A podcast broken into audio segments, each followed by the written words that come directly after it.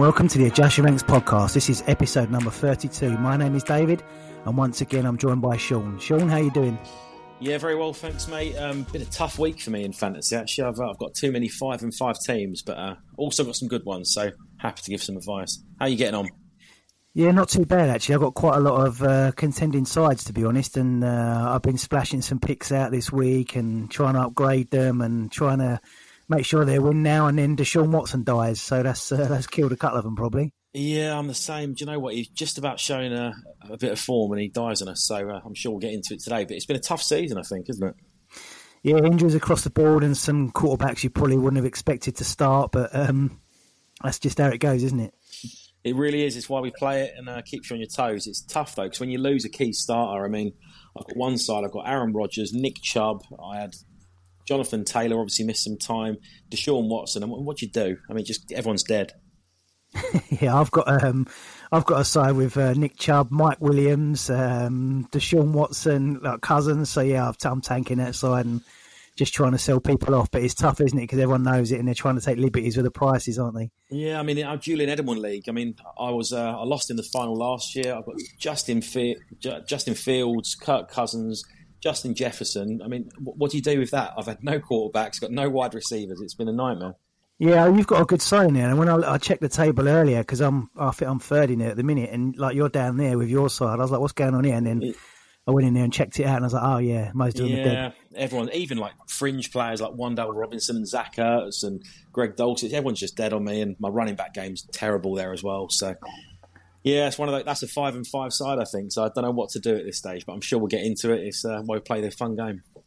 Yeah, so that's week ten in the books, and uh, yeah, some good action across the board, some big scores as well. But um, we'll we'll review all week ten games. We have week ten studs and duds, and also a player to pick up cheap or stash in dynasty. We'll start with the first game from uh, week ten last Thursday evening. So talk to me. Well, do you want to take this one, given it's your boy?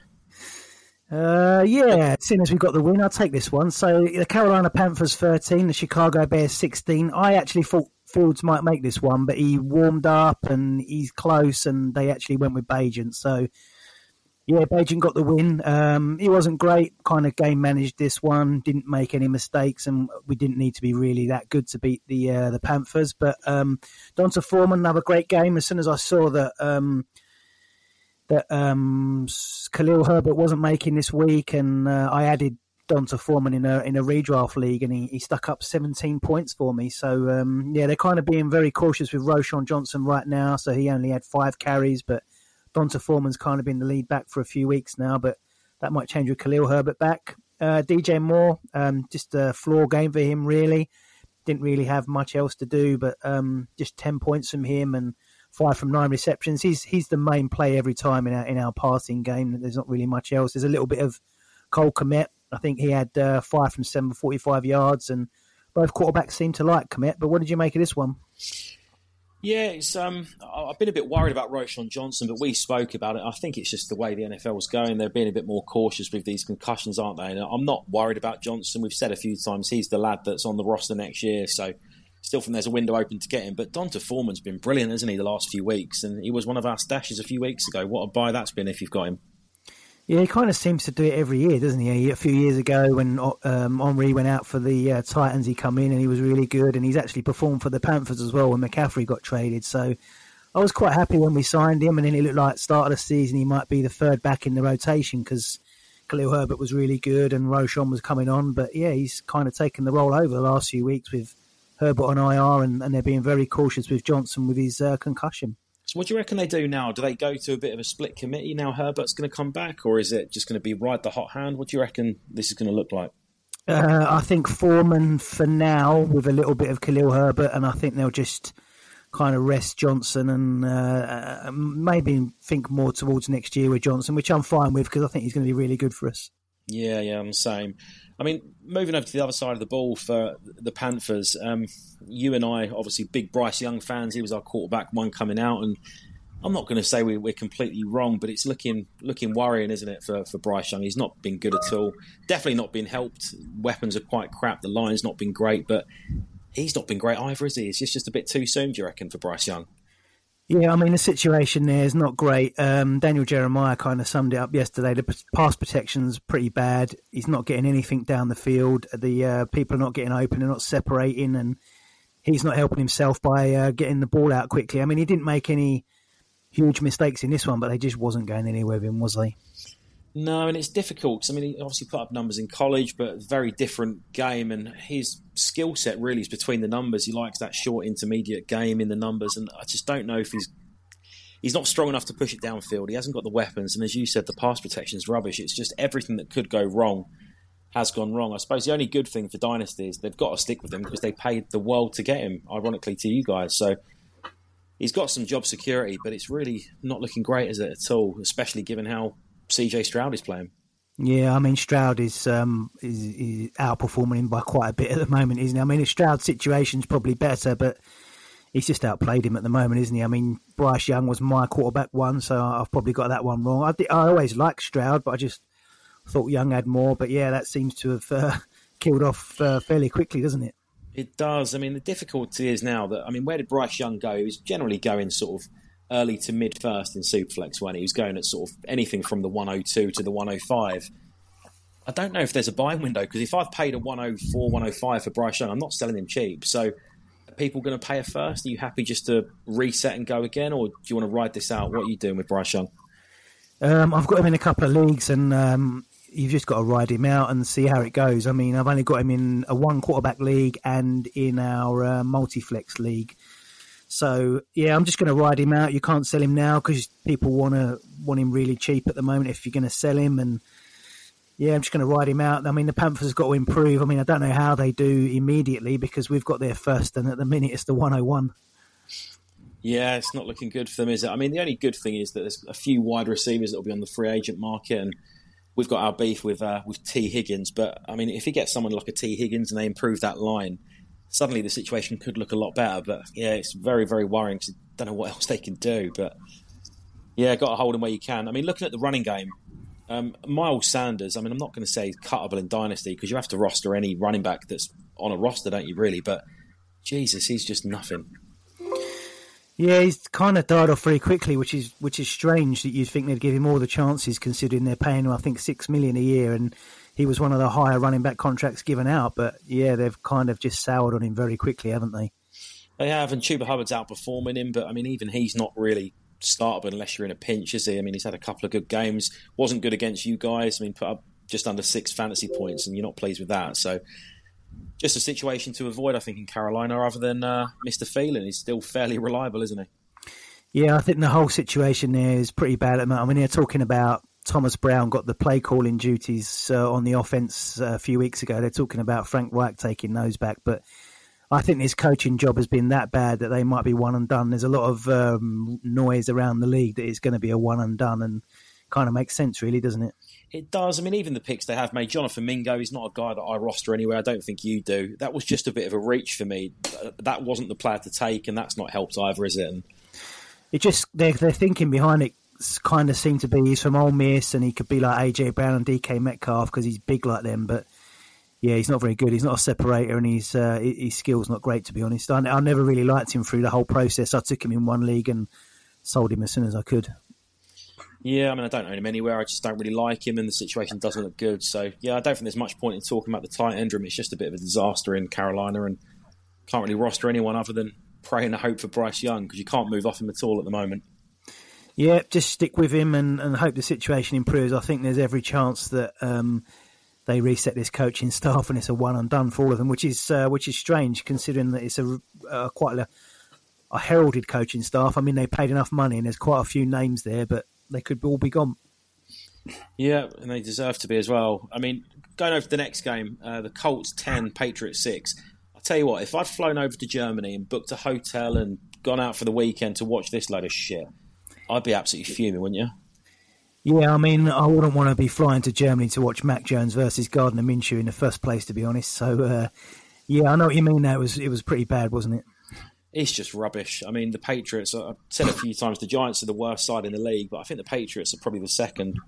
You know, borderline first. I mean, Mac Jones. He's not a starting quarterback next season, is he? There's no chance. I mean, if the Patriots end up with the the 102 or the 103, they're going to draft a quarterback, surely.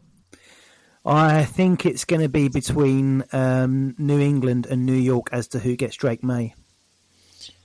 Yeah, I mean, I'd be happy with that. I, I want to reset in New York, so uh, we'll, we'll, see.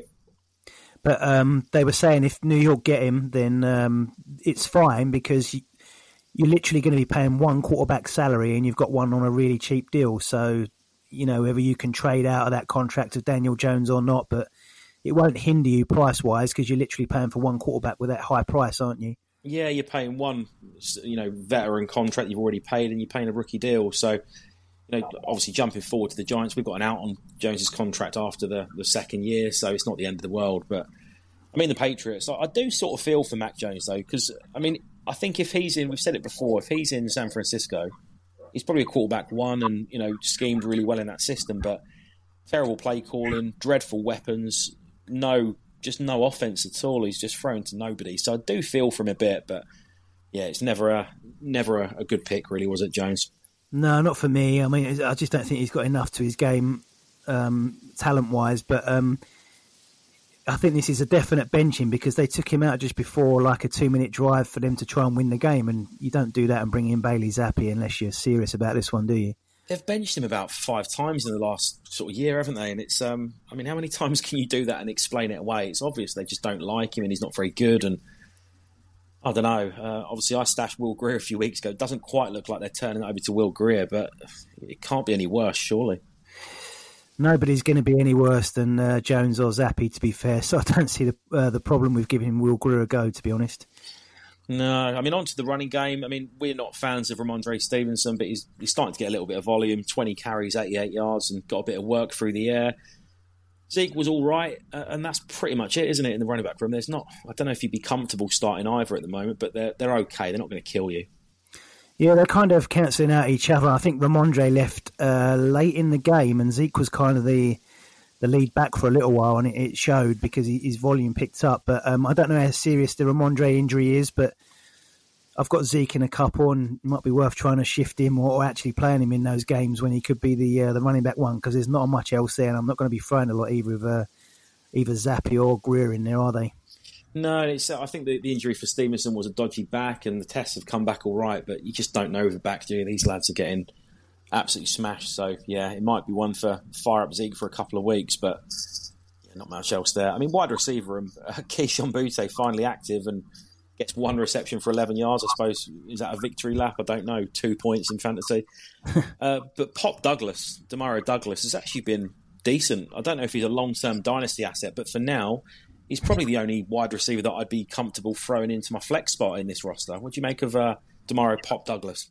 He is the only Patriots player that I've been playing anywhere, and I think I started him in about six leagues last week. So started him in our guillotine league as well, and I think he put up because the scoring's inflated. I think he put up about 22, 23 points, but he's the only one that's worth playing at the moment from the Patriots, isn't he? He is. I mean, I think he was a fifth round pick, and he's a guy that we sort of talked about as a, a bit of a stash, but he's been fairly reliable the last few weeks. Six targets, seven targets, seven targets, and nine. He's the only one to start, and I saw that you finally cut Juju in a dynasty league today as well. Yeah, I'm just sick of him, and um, yeah, I've, I've running out of spots there because my a couple of my IR lads are coming back, including JJ. So yeah, I just got no time for Juju anymore, and yeah, I, I binned him off. Yeah, and it's a 10, 10 man league as well, isn't it? So it's slightly different. I don't know if I'd be cutting him in a twelve man, but I suppose why not? It's um, he's just clogging the roster. I can't never use him. Yeah, there's no upside at all. There's no upside. There's no real floor.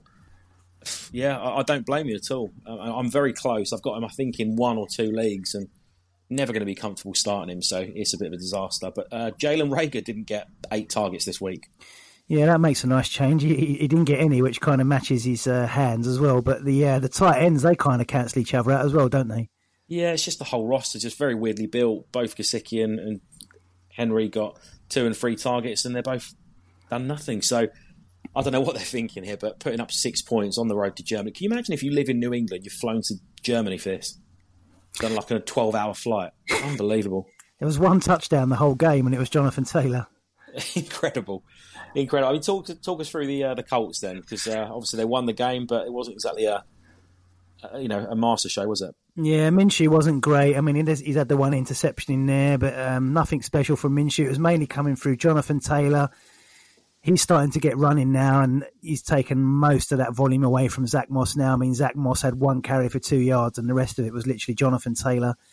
Um, decent in the screen game, Taylor as well for that that one reception that he had, but Michael Pittman still getting his usual volume, eight from twelve for eighty four yards. Josh Downs was um, on a time or, or a snap count because he's had a he's had a dodgy knee, but he only really come in near the end when he made that excellent catch. Did you see the diving catch from Josh Downs? I did, yeah. I mean, the, the, box score doesn't tell the story for Downs, does it? Because he has been struggling with the injury, but yeah, he's he's excellent. Yeah, I mean, he only come in late. He made that catch and a couple of others, but he, he was on a, a massive snap count, wasn't he? He was. I mean, it's a, it's a difficult one because I've got Michael Pittman and Josh Downs on a couple of rosters together just because Downs fell and he was a really good value in drafts. And you know what? I just can't get anyone interested in either of them. And they're both very, very good. I mean, Pittman, 12 targets again. A lot of that's helped by Downs being on this snap count, but I trust either of them, really. I'm, I'm comfortable starting either one, but nobody seems to care. It's upsetting. Yeah, I'm all over Michael Pittman. I've got him in quite a few leagues, and I've been playing him all season. He's been really good, so I like Michael Pittman a lot. Yeah, likewise. I mean, the, the, tight end room for the Colts is very similar to the Patriots in that they're all just cancelling each other out, aren't they? They're all getting one or two targets, and Jelani Woods still isn't quite back, is he? I don't know what the latest is there, but I mean, he's been out the entire season. I don't think you can expect much from him this year, can you? I mean, he was supposed to be back week four or week five, wasn't he? Because he was on IR originally, and it was like, oh, he'll just miss the first four games. But we're approaching week eleven now, still no sign of the big man.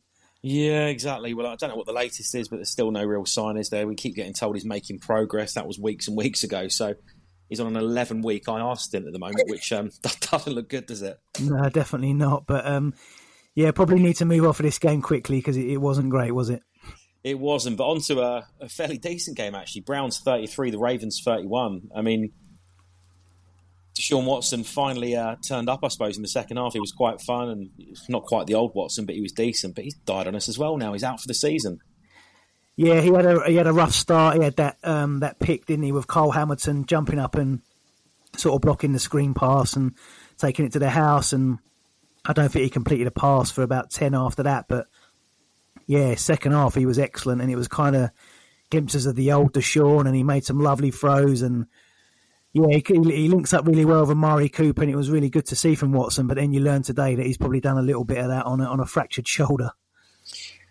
Yeah, I mean, as soon as I saw the uh, the notification on my phone that Watson's out for the season with a dodgy shoulder, my initial reaction was he's he's lying. Like that seems to be my go to with Watson because he's just so frustrating this year. But uh, I mean, if he's done that second half on a, a fractured shoulder, that's quite impressive. But he's going to kill a few teams in fantasy now because what on earth do you do with Watson? Nobody wants to buy. He's not worth anything. He's been crap when he has started, and you've probably paid quite decent whack for him, haven't you? So you've just got to ride it out. Unless you're competing and you need to get somebody else in, you just have to IR slot him and hope for next year, I suppose, don't you? I do think that he will be all right long term. I think this has just been a, a pain year, and I do th- I do actually think he's going to be fine long term, and I'd I'd be happily uh, picking him up, depending on price. Obviously, uh, I've got him in quite a lot of leagues anyway, but I do think he will be all right long term. Do you know what I'd like to do? If Bryce Young can show anything at all, and the Deshaun Watson owner is desperate for a quarterback, if you can move off of Bryce Young to Watson, I'd be happy doing that. I think. Yeah, you're probably getting some uh, some picks there as well, aren't you? I don't even know on what side. I just don't know. It'd be Bryce Young plus something for Watson. I don't know. Would you want to pay that? Yeah, I don't know. I mean, that's a. I think that's a difficult deal to do from either side, to be honest. Oh, I don't know. I'm, I'm hoping. I'm hoping. Did you see but, today uh, that it's uh, it's DTR coming in though? It's your boy coming in and not uh, PJ Walker. My boy, my boy. Do you know what? My boy uh, didn't do well in his first start, and I just popped in our group earlier because I think Dave said that DTR looked rubbish, Dorian Thompson Robinson. But in fairness to him, he did get the nod, I think, about 20 minutes before the game started. He wasn't aware that he was starting. He's a rookie. And he was just thrown in, wasn't he? So, I mean, he got eight alive. But yeah, I, am not that bothered. I, I'm quite looking forward to seeing what he's got, actually. Yeah, I don't think anyone wants to see PJ Walker out there again, do they? Oh, it's just pointless. I, in these situations, I'd always rather go to the young guy and just see what you've got. But it's interesting because the Browns are six and three. I mean, it's uh, you know, they're competing, aren't they? So see what uh, see what the boys got. That AFC North is a is a brutal division. They all beat each other as well, don't they? And it's proper hard man football as well, isn't it? They do. I mean, we'll get on to the Steelers, but the Steelers have got to be the worst decent side I've ever seen. I mean, that division's a nightmare. Um, but I tell you, he's brilliant, and we both really like him. Jerome Ford, a favourite of the pod. Uh, we've got a few favourites, but he's just brilliant. The box score is fine 17 carries for 107 yards. I mean, 12 fantasy points nearly. But just the way he plays, he's got such good burst. He's strong, he's quick. The outside run that he does, both really like him, don't we?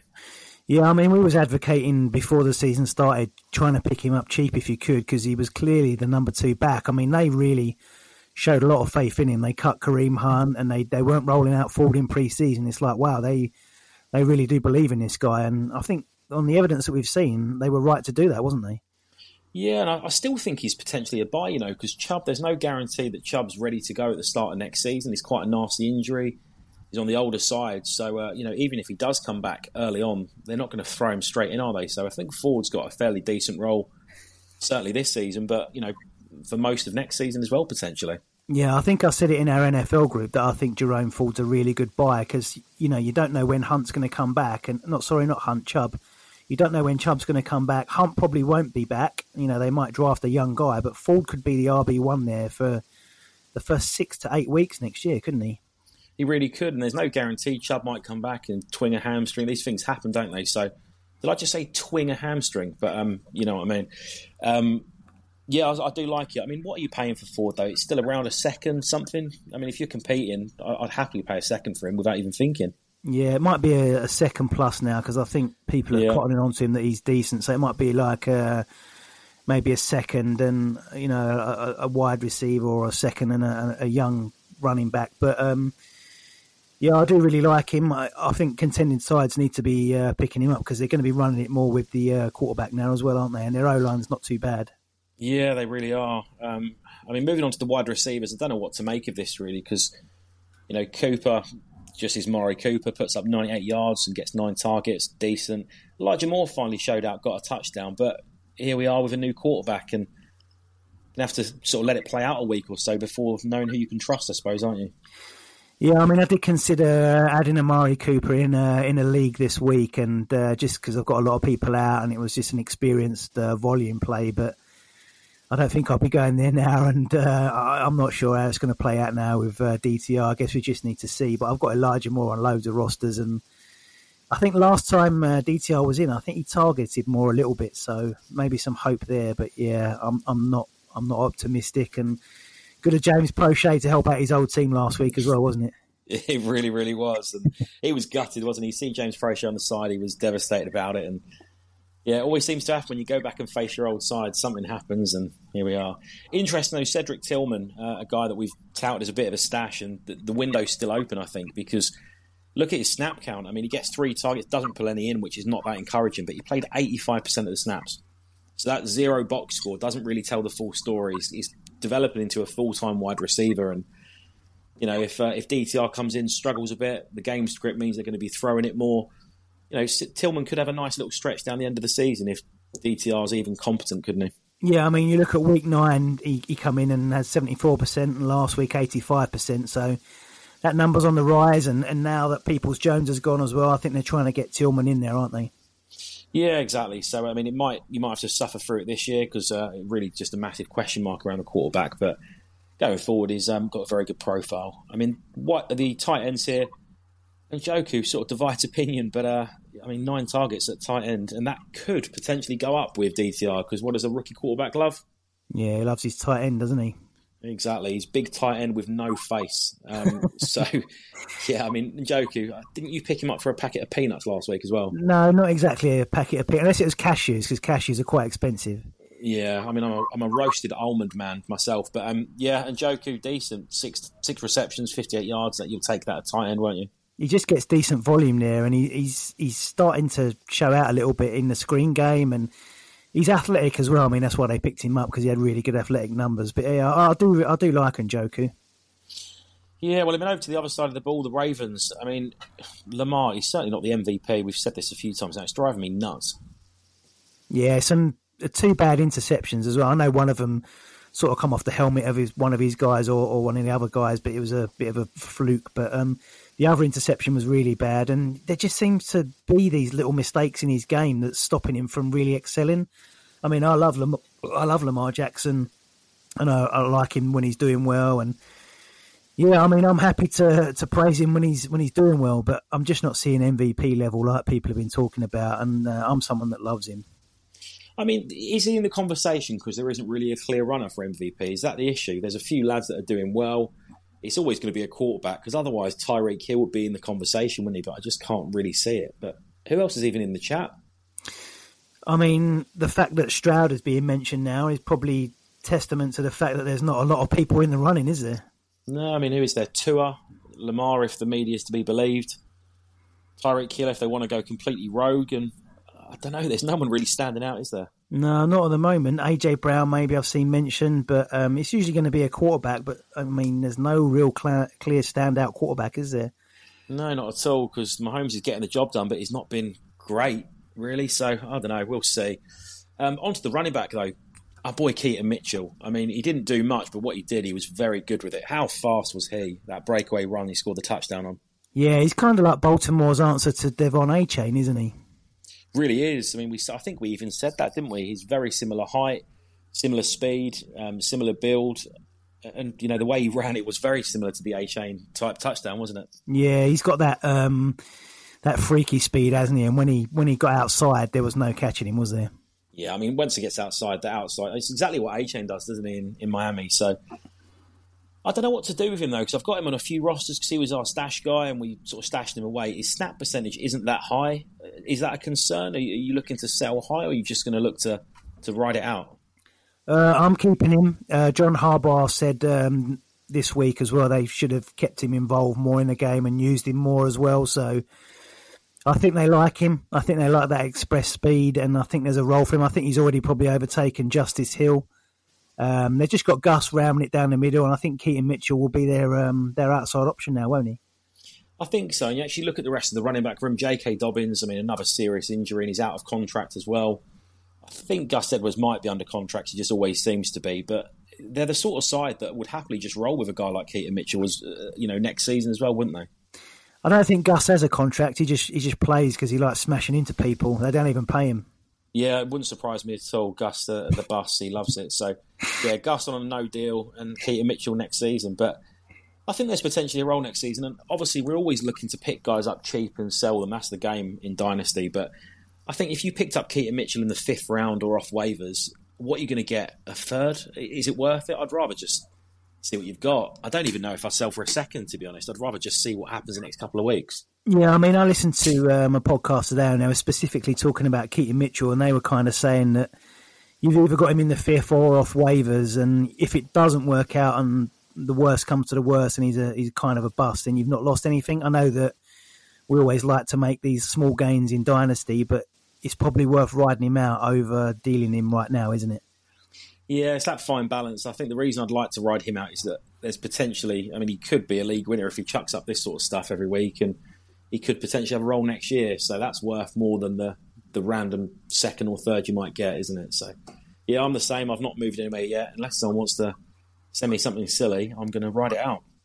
Yeah, I think that's it, isn't it? If you get the silly offer of like a late first or an early second, then you probably do it. But yeah, like you say, for a random late second or random third, it's it's not worth it, is it? No, not at all. The only thing you do need to keep out if someone at the top of the league has just lost a running back to injury for the season and they're, they're desperate, you know, if some, I, I, don't know, just throwing this out there, if someone at the top of the league has got no running backs left, but they've got Nick Chubb in their IR, would you swap Keaton Mitchell for Nick Chubb if they're desperate for someone and Mitchell's chucking up numbers? Would you just gamble on Nick Chubb for next year? Yeah, I, I think you have to like that, don't you? Because Chubb is, I mean, even depending on the injury, I think you kind of have to go with that profile of Chubb, don't you? Yeah, I mean, I think that's the thing, just to keep a lookout because you know, as much as we like seeing what the players have got, if there's someone on IR, check who's at the top of the league. If they're desperate, you might be able to get a silly deal done if uh, Mitchell goes off the next few weeks. So, yeah, if someone wants to offer me Nick Chubb for Keaton Mitchell, I'll uh, I'll consider it. Yeah, just advertise that and make it known. So, yeah, if anyone wants to offer us Nick Chubb for Keaton Mitchell, we've got him, then we'd consider it. Absolutely. Um, I mean, the wide receiver room, I was in a bit of a pinch this week because of byes and injuries. I had to start Beckham, which felt disgusting, really, but um, it looked like it would be a disaster until he got a 40 yard touchdown. It sort of saved the day. It was a vintage uh, Beckham slant as well, wasn't it? Yeah, and he starts dancing, all this sort of nonsense as well, which I don't know. I, I, just feel very miserable at the moment. Things wind me up, and I was sitting there getting annoyed. But yeah, vintage OBJ slant run comes with the touchdown and saved me in a couple of leagues. So yeah, nice. Uh, he's been decent since we started cutting him off. I was just about to say that as soon as you uh, as soon as you went in on him, he's uh, he started to produce. So that just confirms to me that he's a definite listener. Maybe he's the one that gave us the one star reviews. I don't know. Um, OBJ's tanking the adjust your ranks lads, but we'll see. I mean, Zay Flowers didn't get his head caved in this week either, did he? He got his usual volume, yeah, but he didn't. He didn't get beaten up this week. Um, a little bit from Bateman as well. I mean, he, he I don't think the box score is showing that he looks better at the moment. But um, I think Bateman's one to keep an eye on in the uh, in the next few weeks because he's starting to get fitter and fitter. Yeah, I do. I do agree with that. I mean, I sort of moved off of Bateman because I just got a bit fed up. But he's looking a bit better, and you know, you're right. The box score, two catches, 25 yards, doesn't really tell the story. He's looking a lot better, and I don't know what Beckham's contract was there. Was it a one year deal? I can't remember. Yeah, one year for 15 million, I think, which was a lot of money. But yeah, that, I mean, they it didn't mean anything to them really. No, so I mean, it's very, you know, it could be the case that it's Flowers and Bateman as the the two starting wide receivers next year in a pass happy offense. So, yeah, there's an opportunity there. But I mean, Mark Andrews, obviously, he's been excellent for years. Are you a little bit worried about Andrews? Has he got something wrong with him because his snap percentage has dropped down a little bit? He's not as productive as he used to be. I don't know. I've got him in one league, I think, and he's obviously a just pluck and play every week. But I don't know. I don't know what I feel about this at the moment. I'm not worried about Andrews in the slightest. I'm actually trying to buy him from uh, Geordie Mick at the moment. We were uh, we were having some uh, trade discussions before this podcast where I may have called Geordie Mick uh, a drunk and, and said that he's upset me and all sorts. But uh, yeah, we're talking it through at the moment, and um, I'm trying to acquire him from uh, from Newcastle right now. Yeah, I mean, on that note, Geordie Mick certainly is um, a drunk, but he's a good lad, Geordie Mick, and our thoughts are with him at the moment. He's got a lot going on, and uh, yeah, wish him well, don't we? Yeah, he's one of our boys, Geordie Mick, and um, I know that we give him a bit of grief sometimes, but he's uh, he's one of the yeah, good lads, isn't he? He absolutely is. So uh, yeah, message out to Geordie Mick and the family. Trade away Andrews and uh, wish you all well. Yeah, hundred percent. Yeah, hand hand over Andrews, and, and everything's all good. Absolutely. uh, we'll take us down to uh, to Cincinnati.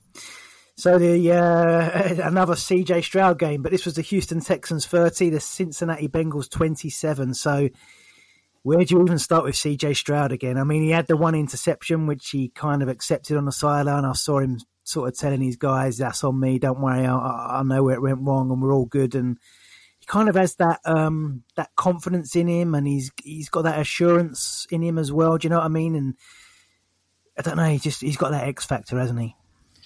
He sort of has. Yeah, I get exactly what you mean. He's um, obviously a rookie, but he's just happy to own his mistakes. And I mean, even this though, he only completed twenty three of thirty nine, but he goes for three hundred and fifty six yards in a touch. He's just brilliant. And I don't know. The more and more it goes on, the, the, price is going up and up. And I mean, where would you have CJ Stroud? Because he's overtaken a certain. Uh, highly touted quarterback for me this week that I'm, I'm sick to death of. But I mean, Stroud's he's he's getting up to that sort of top six, eight potentially. Yeah, I mean, a lot of people are saying the mark of a good quarterback is that he makes receivers. And when you see Noah Brown putting up seven from eight for 172 yards, you kind of understand what they're saying, don't you? Yeah, and that's what I think concerns me a little bit going back to Bryce Young because his situation's not great. He's thrown to DJ Chark and Terrace Marshall, Adam Thielen. I mean, Stroud's doing this with Noah Brown, Tank Dell, who's very good but a rookie. John Metchie's just come off chemo and the corpse of Robert Woods. It's not like he's got incredible weapons, really, is it? He's just got a better O line, better defense, but he's just elevating everybody. This is kind of like that rookie year from um, Justin Herbert when he was getting huge plays out of Jalen Guyton and Tyron Johnson. Do you remember Tyron Johnson? I do. The bigger, he was about six foot four, wasn't he? Bigger alpha receiver. Yeah, so like uh, Herbert was getting plays out of those guys in his rookie year, and you're like, wow, he's getting plays out of a literal bums. So kind of a similar thing here. I mean, Noah Brown's fine, but um, they sign him to do kind of the dirty work as the wide receiver, and he's putting up big numbers at the moment, isn't he? He really is. I mean, you could say that. I mean, is it is it worth talking about this running back room? I mean, Devin Singletary, you were trying to sell him the other week for a third, and people were laughing at you. But I mean, obviously helped by Dameon Pierce being dreadful and dead, but 30 carries, 150 yards and a touchdown for Singletary. Yeah, I mean, that league I was trying to sell him, I actually played him this week and he, he helped me put up like 180 something points. So, yeah, I, I, was like amazed I couldn't even sell him for a fourth, you know, and I was offering him out. And like, there's people with no running backs and they're contending and they're turning their nose up at a starting running back in Devin Singletary. I mean, I'm not a huge fan, but when he's starting, I, I threw him in. Things he's always been fine isn't he really? In Buffalo, he was fine. I mean, looking at his finishes the last few years, running back 23, running back 20, running back 31, that's fine. He's got value, but he just doesn't really have any X factor, does he, at all? People just don't like him. Well, he probably might not have long term value, but if you're picking up a running back who's going to be starting for the next few weeks for a third or a fourth when you're contending, then you're laughing, aren't you? Yeah, I mean, what do you make of Dameon Pierce? Because I really like Pierce coming in, and I, I liked him as a sneaky buy this season, but he's been terrible. Is this a buy low, or are you just happy to be out of him by now? Yeah, I've kind of got no long term interest. I'm not sure the um, the Texans have either. This regime doesn't seem to like him. Yeah, I mean the only exception I would, if I can pick him up for a third, I'll, I'll take that gamble. But I don't think people will sell him for a third, even though they probably should.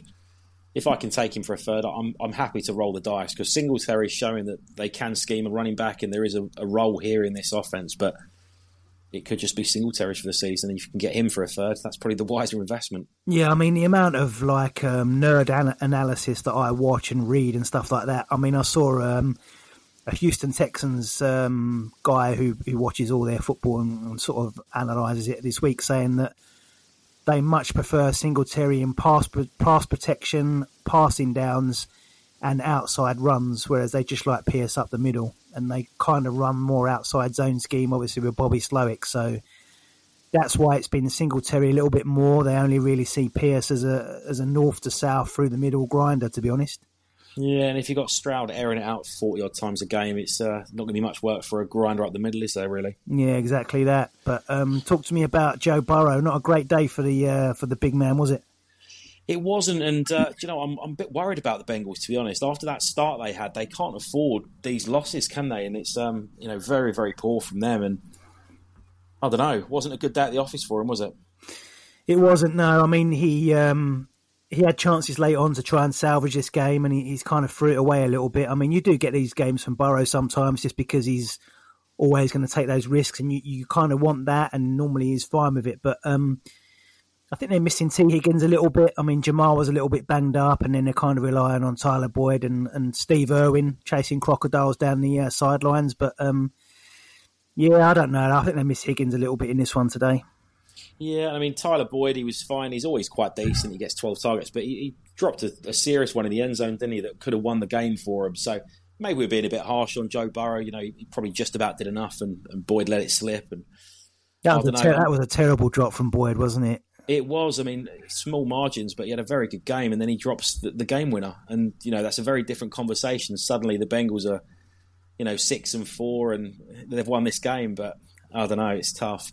I mean, Trenton Irwin, this was the week really to plug and play a load of bums at wide receiver, weren't it? Because I was in a pinch and I had to start Trenton Irwin, and it wasn't great, but he does enough because he gets the touchdown, 54 yards of the touchdown. That's uh, lovely off the waiver wire. I added him in our um, ACL league and didn't start him. So um, yeah, I mean, I added Noah Brown the week before and didn't start him as well. So I'm I'm I'm doing the right process in picking these guys up, but I'm not actually playing them, which is really stupid. So um, do you know what? You're not going to start them though unless you've got a, someone on bye or you've lost someone to injury. You're just not going to. And yeah, I mean, I started him, I think, in the Edelman League where I've, i lost Tee Higgins, so um, I sort of had to, but yeah, it's uh, here's a little strategy one for you though. What do you do? Do you sometimes pick up players that you've got absolutely no interest in starting just so someone else can't have them? Um, if I am playing someone and they need someone, maybe yeah, but usually it's just for my own needs. But sometimes I've done that when I've seen that the guy I'm playing doesn't have a tight end and there's maybe one on the waivers and I've got a space. I'll just add any the tight end that he might pick up just to be a dick. Yeah, I do, and I don't think there's anything wrong with that. The only the only exception I would say in redraft, if you're out of the playoffs and you start adding people, I, I don't know, it's it's not wrong, but I just find it a bit a bit naughty. But um, I think yeah, in Dynasty, yeah. it's yeah, all fair game. You're hundred percent about the redraft. Once you're out of the, uh, once you can't make the playoffs in redraft, you, I'm not adding players. I think that should I think that should be like uh, an unwritten rule, really.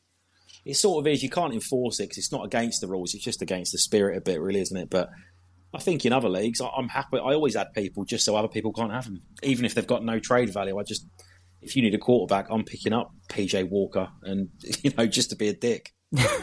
so I was at a, um, I was at a wedding last Friday, and I got a message from you saying you need to move Andrei Andrei Iosivas off your taxi because I'm going to poach him.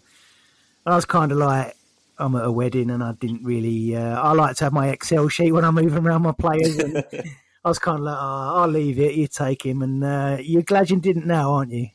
Do you know what? I, it was between poaching Iosivas and Trenton Irwin, and I looked and Irwin was there. I thought, why do I need to burn a fifth and upset you? I'll, I'll pick up Irwin, but it was the right call. But I, I think as a process play, Iosivas probably made sense. Really, I mean, he's the what we think is possibly the replacement for Tee Higgins anyway, and Tee Higgins was out, and I don't know. The bigger profile of Iosivas was probably the, the logical play, but it just didn't work out, did it? Yeah, I just think that Trenton Irwin is the one ready to play right now, knows the system, he's been there a while, and I think this is kind of a red shirt year for Iosivas. I think Iosivas will be a good pick up for next year. I mean, a lot of people are going to have him on their taxes and they're going to have a, a decision to make at the start of next year when their taxes expire and what they do with him. But where I can, I'd like to hold him, and I, I think he might have some sort of value next year.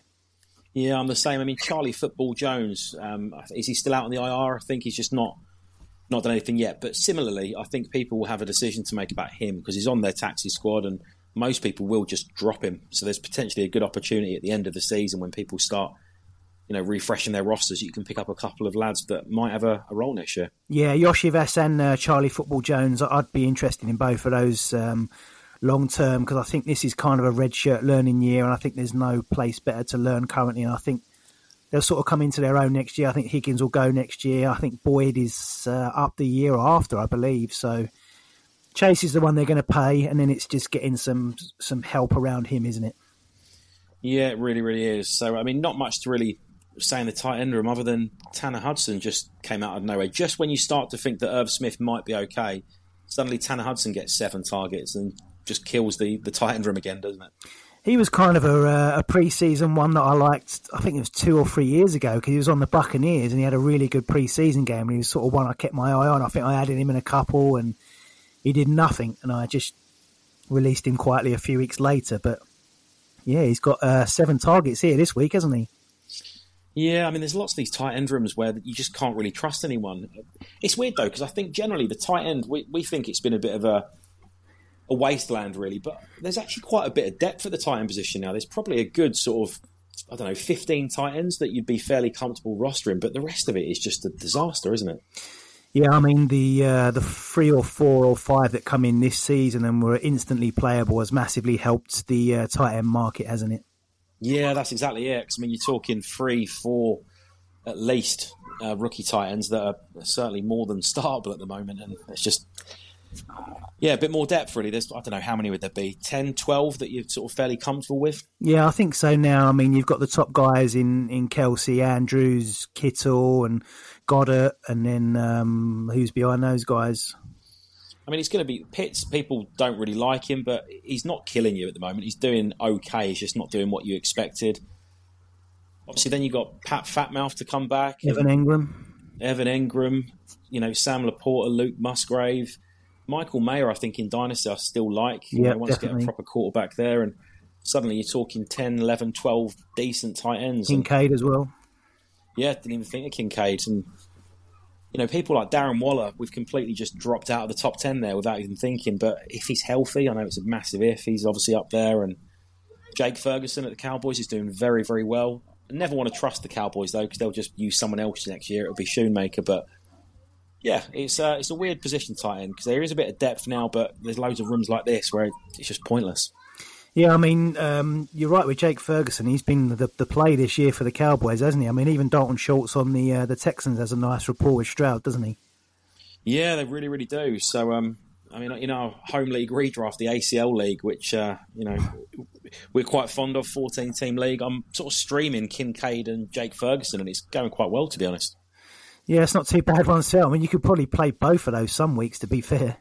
I've had to. In a pinch, I've been flexing one of them, and you know it's been quite decent. So uh, Yeah, I started off 0 2 in that league. I've caught it back though, mate. I'm 6 and 4 now, so 14 team. It's a tough old league, that one, isn't it? Yeah, I'm having a nightmare in there in the minute, but I'm hoping that my uh, schedule and my team pick up for the next three to four weeks so I can sneak in the playoffs. I mean, you and I are two of the only guys that have won it, so um, we've got our little star.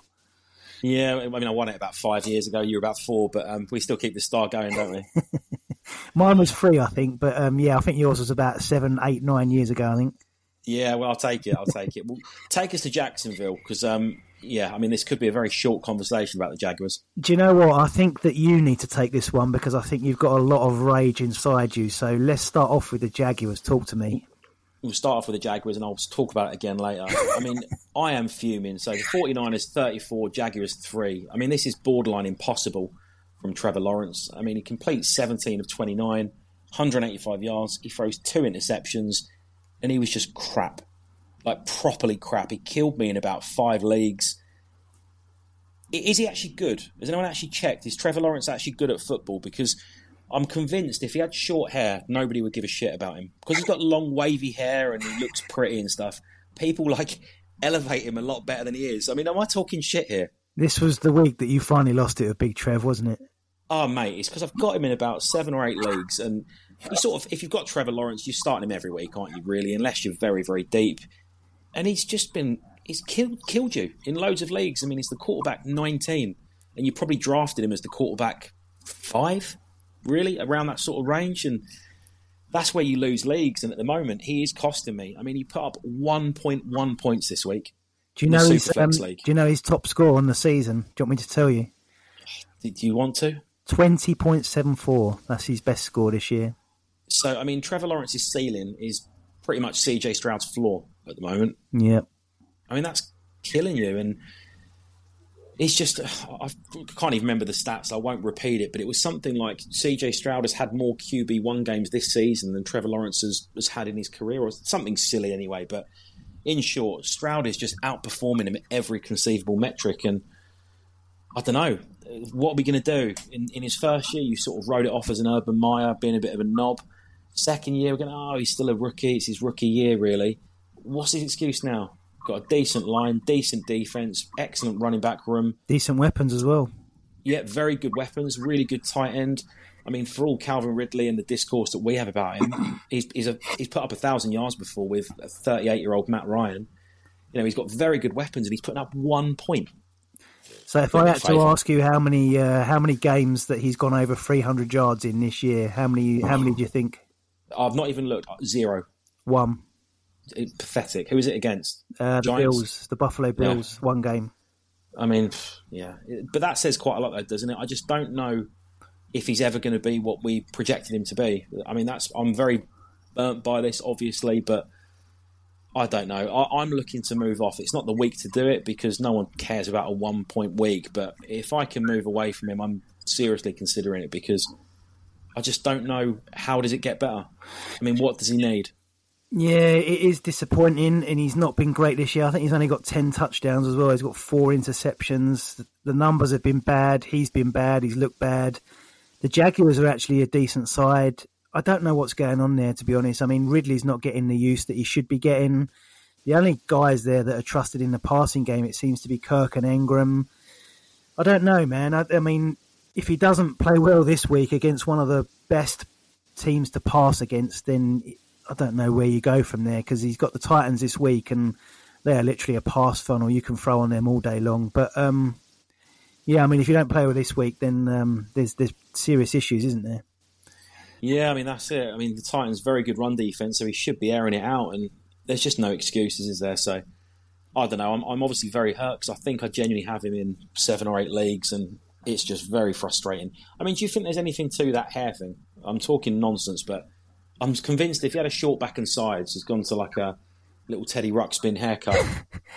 there's no way he's rated as he is. Surely it's the long flowing locks and the little hairband. I think it was the whole um, best prospect since Andrew Larkin generational prospect. And I think all of that hype has stuck with him, even through some terrible performances. And that's kind of still sticking with him. there's a little bit probably in the hair because he's he looks the way he does, and he, he's a he's an all American guy, isn't he? You know when you look at him, but um, Yeah, maybe a little bit in that, but he's got some way to go now, hasn't he?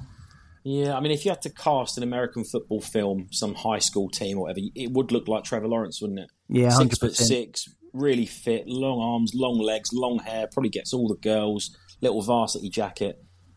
His name's Trevor. I think people forget this. Yeah, I think the name probably uh, downgrades him a fair bit to us, doesn't it? Yeah, but I mean, is there any point in analysing the rest of the Jaguars? There's not much really, apart from you can get your running shoes on if you fancy. Yeah, I mean, Christian Kirk was, um, I think, before the season even started, I said that he's going to be the wide receiver one on the Jaguars. I think it's on our podcast that I said it, and I think um, we've had it down on paper, but I think that's that's shown out this year, really, hasn't it? He's been the uh, the clear wide receiver one on the Jaguars, and he's been a really good player in fantasy football, hasn't he? If you've got Christian Kirk, you've been happy this year, haven't you? Yeah, he's always just a decent value, and I think he still is, though, isn't he? What would you have to pay for him? A late first? Like, I don't think his price is is mad, really, is it? Probably not, because he's he just doesn't seem to be rated, does he? I mean, people probably still pay more for Ridley at the moment, and um, that's madness to me, considering that Kirk's younger as well. Yeah, agree. So no, it was a nice call by you, and yeah, he's he's the only one you can really trust. And down game for Etienne, but he, he's fine. I mean, probably not next week with uh, playing the Titans, but otherwise he's he's going to be absolutely fine. He's uh, number three running back on the season, Travis Etienne, and uh, I think he's he's been excellent this year. I've got him in quite a few leagues because I was in on him this year, and uh, he's been really good, hasn't he? Yeah, he's just so consistent with the touchdowns. He had that three week spell where he's just putting up two touchdowns every week, and yeah, he's he's going to be excellent. I don't know about this week, as I said, against the Titans, it's a tough run defense, but otherwise you can trust him. So it's pretty much Etienne and Kirk, and Engram's okay at times, isn't he?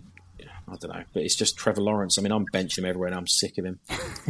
I'm uh, I'm actually going back to the well this week on Lawrence, and I'm playing him against the Titans and that that pass funnel defense. So uh, yeah, if he burns me this week, then he, he really is well and truly dead to me.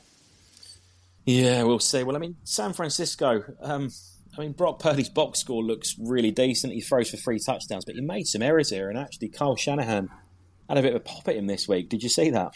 Yeah, he said that first touchdown throw was one of the worst decisions he's ever made, didn't he?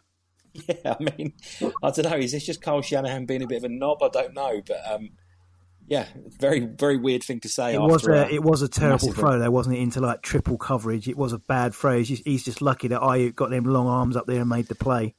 Yeah, who is it in our group? Was it Sav or was it Andy? Said, uh, "Yeah, better to be lucky than good." I don't, I don't agree. I, would rather be elite. yeah, I'd rather be uh, I'd rather be good than lucky, but I get I get what they mean from the quarterback perspective. Yeah, you need a bit of luck, I suppose. I mean, my our view hasn't really changed on Purdy, has it? He's going to be fine this year. I still don't really like him, and yeah, it wouldn't surprise me if they do something there. I don't know if there's an opportunity to get Cousins if he's healthy. That that could be a thing as well. So, or they uh, they may finally get that number three pick that they possibly wanted from the first from the first get go of it, getting it. Mac Jones. yeah, and do you know what? He'd probably be fine. He'd probably be really good. I don't think he's any worse than Purdy. Yeah, I mean, they were saying on the podcast today that he, he tried out Lance at number three, and now he might actually get the guy that uh, they were they were actually going to take at number three instead. I mean, that would be impressive. But um, I mean, the big man Christian McCaffrey didn't score a touchdown this week. I mean, his floor game still got twenty points, but I think it's the first game he's not scored a touchdown in about three years or something silly, isn't it? Yeah, that's a load of rubbish, isn't it? I will be dropping him now. But we've got our uh, we've got our first Kyle Juszczyk uh, touchdown this year. We normally get every a couple, year. don't we? Yeah, like clockwork every year. He's uh, he's probably the best at what he does, isn't he? And you know, if you're really in a pinch, you could pick him up and, and start him if you really had to, couldn't you? But uh, yeah, he always gets his one. Yeah, he, he, normally gets a couple during the year. I mean, there was a year when they were out of running backs, and he, he was their running back for a little while, wasn't he? He was. So, yeah, I mean, Elijah Mitchell got a bit of work. Now he's been frustrating. Elijah Mitchell has not been the healthiest guy, but he's always worth rostering just in case, isn't he? Because if McCaffrey, you know, get spelled, and I think if McCaffrey had scored earlier in the game, he wouldn't be out there at the end. They basically admitted that they were letting him play despite the score being silly just because they wanted to give him a touchdown. Yeah, I mean, how bad was that for the Jaguars that they're just rolling McCaffrey out to try and get a record against you? Do you know what? I don't know if I agree with it though, because I mean, they've got aspirations of winning the Super Bowl, and you're trotting out your star player just to punch one in for a record. What if he does a does his knee or something? I don't know. I find that a bit silly, but you know, these teams are a bit different. What did you make of the uh, wide receiver room this week? No, I actually started Debo Samuel uh, in a league. I was in a bit of a pinch again. Bye weeks and injuries killed me, and I just fancied the matchup. And obviously Debo missed. I think was it last week, and um, I don't know. I just fancied him. So yeah, for me, I was quite pleased that he got the touchdown. Um, obviously got a load of carries as well, which uh, he always seems to. But down week for Aiyuk, but the touchdown bails him out, doesn't it? Yeah, he got a late one called back as well, didn't he? He would have had um, two touchdowns, I think, but he got called back for offensive pass interference. But yeah, I like Aiyuk there, and um, I think he's the number one option that I'd like on that on that passing offense for me. Yeah, I mean Aiyuk, I think similar to Christian Kirk, is just one of the most underrated players, not just in the league but in dynasty.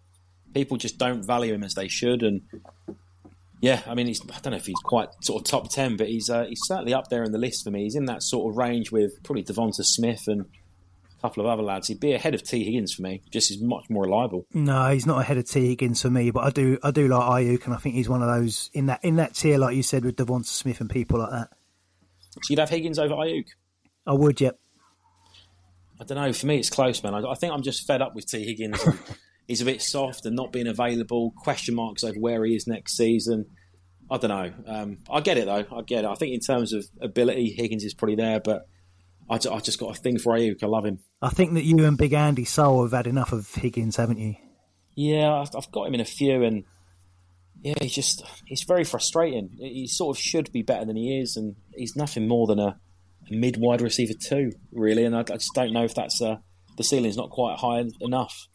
Uh, you know the um, the amount that we um, actually have a go at Brock Purdy and, and, and, how much we don't rate him. The throw for George Kittle's touchdown was beautiful. I mean, he was going to get smashed, and he was throwing off of his back foot as well, so he showed quite a bit of arm strength to catch uh, George Kittle on that wheel route. But the uh, the linebacker had no chance with Kittle there, did they? Oh, mate, Kittle, it was the most arrogant walk-in touchdown I've seen this season, I think. I loved it, though, didn't you? Yeah, a little bit was, of Deion Sanders, wasn't it? Yeah, he, he could see no one was there, and he just starts walking in. I just loved that. I mean, we've said it a few times with Kittle. He's so frustrating because he'll have a 20 point game like he did, and then he'll have next week put up three points. But on pure ability, all round real football, not just fantasy, he's, he's potentially the best, isn't he? As an all rounder. Yeah, I mean, his blocking from tight end is amazing. He's a bit like Gronk in that his blocking is sensational and he, he's used a lot for that. But even in the past game, he's, he's exceptional. Gronk was exceptional as well, wasn't he? I don't think Kittle's got the blocking in him and Andrews is decent all round, but Kittle and Kittle and Gronk are similar for me. Yeah, great. Well, um, I think that's probably enough on that one. I've had a bit too much for a rant on the Jaguars, but yeah, we'll call it there for today. So let's move on uh, to uh, Saints and Vikings. The Saints come out 19, Vikings 27.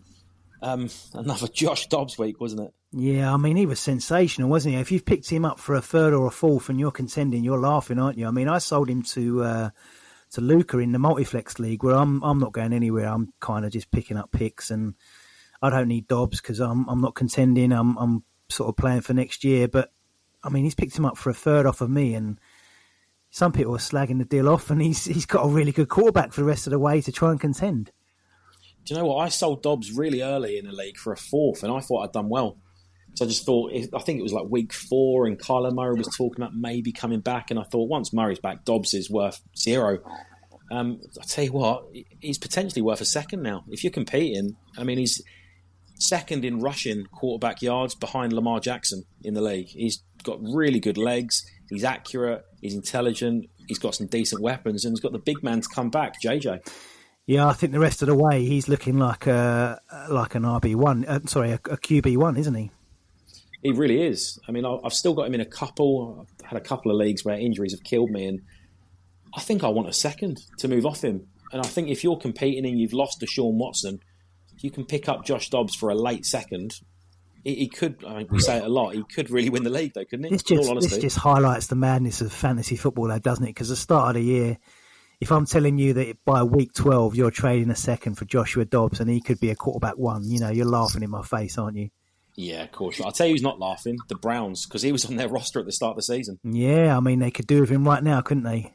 Yeah, binned him off to Arizona. Arizona binned him straight off to Minnesota. And did you watch the interview with Josh Dobbs the other day about how that all went down from uh, Arizona? Didn't they say that he's not starting the game, but they're not trading him, and then they traded him?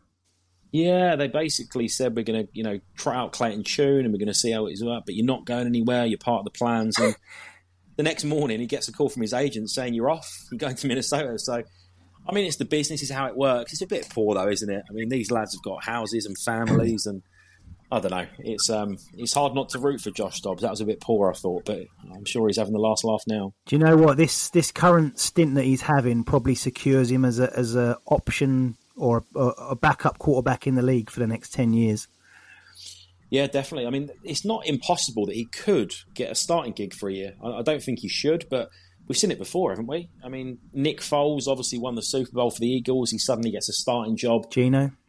yeah, Geno. I mean, it can happen. I suppose it depends, you know, any injuries in pre-season and that sort of stuff. But yeah, his career's set for life now, and when he retires, he can go and do his rocket surgery nudge. I mean, you're fine if he's your bridge quarterback, isn't he? If you if you if you're a team that's sort of traded or drafted a, a rookie quarterback and you want a bridge there for the year, I mean, he's perfect, isn't he? He really is. I don't think anyone. I don't think we appreciate how good he was. Really, he's been a bit of a joke figure, and I don't know. He's he evades pressure really well. He manages to pocket well. He's got good speed. He's accurate. I just don't know. It just seems like we're watching a different player. I mean, he started out at the Steelers, and who would you rather have right now, Kenny Pickett or Joshua Dobbs? Yeah, it's a bit sore. I like Kenny Pickett, but uh, it's Josh Dobbs. Who is the bum that was in front of Josh Dobbs? Mason Rudolph. Mason Rudolph, that's the one. It was uh, Big Ben, Mason Rudolph, then Josh Dobbs, wasn't it? I think so. I, I, I think they took. Um, I think they took Rudolph and Dobbs in, in the same draft class, and it was kind of the battle to be the backup to Big Ben, and kind of Mason Rudolph won out, didn't he? Which was weird. Yeah, very weird. I mean, I can't imagine that um, for, for, no obvious reasons. I can't imagine Ben Roethlisberger was uh, very nice to Josh Dobbs. To be fair. Yeah, I mean, Big Ben wasn't nice to anyone unless you're a lady in the toilets. Yeah, exactly. So, uh, yeah. Anyway, let's move on. Um, Josh Dobbs, great lad. Running back room. I mean, obviously, Cam Akers is. Uh, I saw that you cut him today after telling me you wouldn't last week. I don't know if I trust you anymore because this um, just betraying me every week. But I get it. Again, it's a ten-team league. You cut Cam Akers. He's done both Achilles in the space of two years, and and in fairness, he's never really shown loads. He's, he's, a lot of it's been projection, and yeah, I, I get it. But um, our boy Ty Chandler led uh, led the team in carries, 15 carries, got got the touchdown, and I don't know. He's got a very interesting role for the rest of the season because Mattison is just a guy, isn't he? He's just got so much burst and, and so much explosion. Chandler, I, I think he re- he really could take the role over in the next couple of weeks. I mean, they're on by week 13. I think Mattison probably misses this week, so he's got possibly two weeks to show that he can be the uh, the lead guy there, and hopefully he takes that chance because he's someone we touted a couple of weeks ago as a pickup. We've always kind of liked him. We always suggested kind of him and Jerome Ford as guys to pick up because of you know their their measurables and their burst and their all round skill set. And it's been nice to sort of see him do that. I mean, did you see the touchdown? It was it was a wildcat as well. Yeah, I did. Yeah, it was excellent, and um, I wasn't expecting Ty Chandler to be in the wildcat formation. To be fair. Um, but it was nice, and uh, yeah, he's a guy that we liked in the off season. I ended up cutting him on a few just because once you start looking at your taxi squad, you have to move some lads. But um, yeah, quite pleased at how it's worked out. I've got Mattison on a few. He's frustrating because he's okay, but if he doesn't get the volume, he's doing absolutely nothing, is he? Yeah, now his head's fallen off, hasn't it? Exactly. I mean, certainly for this week, Chandler's a smash start for me. If you've got him, I'd be starting him unless you've got three or four elite running backs he's a he's a plug and play lad this week because he can break off those big runs and get a touchdown. So yeah, that's um, a good shout by you a couple of weeks ago. Was your stash, wasn't it? Yeah, I think I'm starting Chandler in Essex and in the B Well League. So um, I paid sixty uh, dollars in the B Well League as well, and I think I'm going to start him straight away. Yeah, nice. And uh, just so the listeners know, I mean, it's not real cash. This is it. You're not paid sixty quid of your yeah. own actual money. Yeah, um, fab um, uh, fab um, budget. Yeah, I was going to say paying sixty quid for a to start Ty Chandler in a little pretend. I mean, where would I even much. where would I even send that money? Yeah, scandalous. Timo, I think. um, but I mean, wide receiver, um, Jordan Addison was fine. He goes for 69 yards. He's, he's been quietly really good this season, Addison. And I think we always thought he'd be the, the volume player as a rookie wide receiver. But I mean, he's the wide receiver 13 overall. And people aren't really talking much about him. And a lot of that is obviously without Justin Jefferson, but his targets haven't changed that much, to be honest with you. No, I didn't. I didn't expect him. I, I always expected Puka Nacua to be the uh, the rookie wide receiver one. We did say that, didn't we? To be fair, uh, nobody in the world said it. no, exactly. but I mean, Addison, I think he's been really good, and and I don't think. I mean, what do you reckon for JJ coming back, Justin Jefferson? Does it does it hurt Addison, or do you think it helps him? No, I think it's fine. I think that Addison's shown he can be useful while JJ's there. JJ might take a little while to get back up to you know his usual standards, and I just think it's really positive for the Vikings going forward. I think they've won five in a row, haven't they? And they're flying at the moment. Joshua Dobbs is flying. You know, JJ's on his way back, and let's talk about the main man in the receiving room as well. Is Powell, Brandon Powell, the 28 year old Powell. No, no, no. I'm talking about the tight end. I was going to say I was a bit confused there. I thought, have you been stashing Brandon Powell everywhere? Um, yeah, there's not much else to talk about in the wide receiver, but Jesus Hockenson. I mean, 15 targets again, 11 receptions, 134 yards and a touchdown. And it's not just this; it's his all-round play, isn't it? The aggression and the way he evades pressure. And when he scored that touchdown, all I could think about was he and Noah Fant were comparable coming out. Yeah, and look at look how different their careers have been. Yeah, they both come out of Iowa the same class, didn't they? I think. And um, Hockenson went obviously, I think it was eight, wasn't it? And then Fant went in the teens, I think, wasn't it? The same same year. Yeah, definitely was. And you know, Hockenson did go slightly earlier, and, and Fant went a few picks later. But they're both very high first round picks, weren't they? And I mean, I'm sitting here now and borderline going to cut Fant. I'm just holding him out of stubbornness. But you look at Hockenson and. A lot of people are on Sam LaPorta. There's an argument that Hockenson is the tight end one in Dynasty. I can understand an argument for it. I don't think I'd put him there, but I can get it. He's only 26 years old, Hockenson. So it's his fourth year in the league, and tight ends seem to, you know, get better from year three onwards, don't they? Yeah, and he's been paid. I mean, the only question mark, I suppose, is the quarterback, and but he, he's doing it with Josh Dobbs. And you know, look at the last two weeks; he's got 27 targets the last two weeks. I mean, I've got Hockenson in a couple of uh, couple of tight end premium leagues, and um, last weekend he put up. Uh, let me just check my scores. Last weekend he put up thirty nine point one five points for me.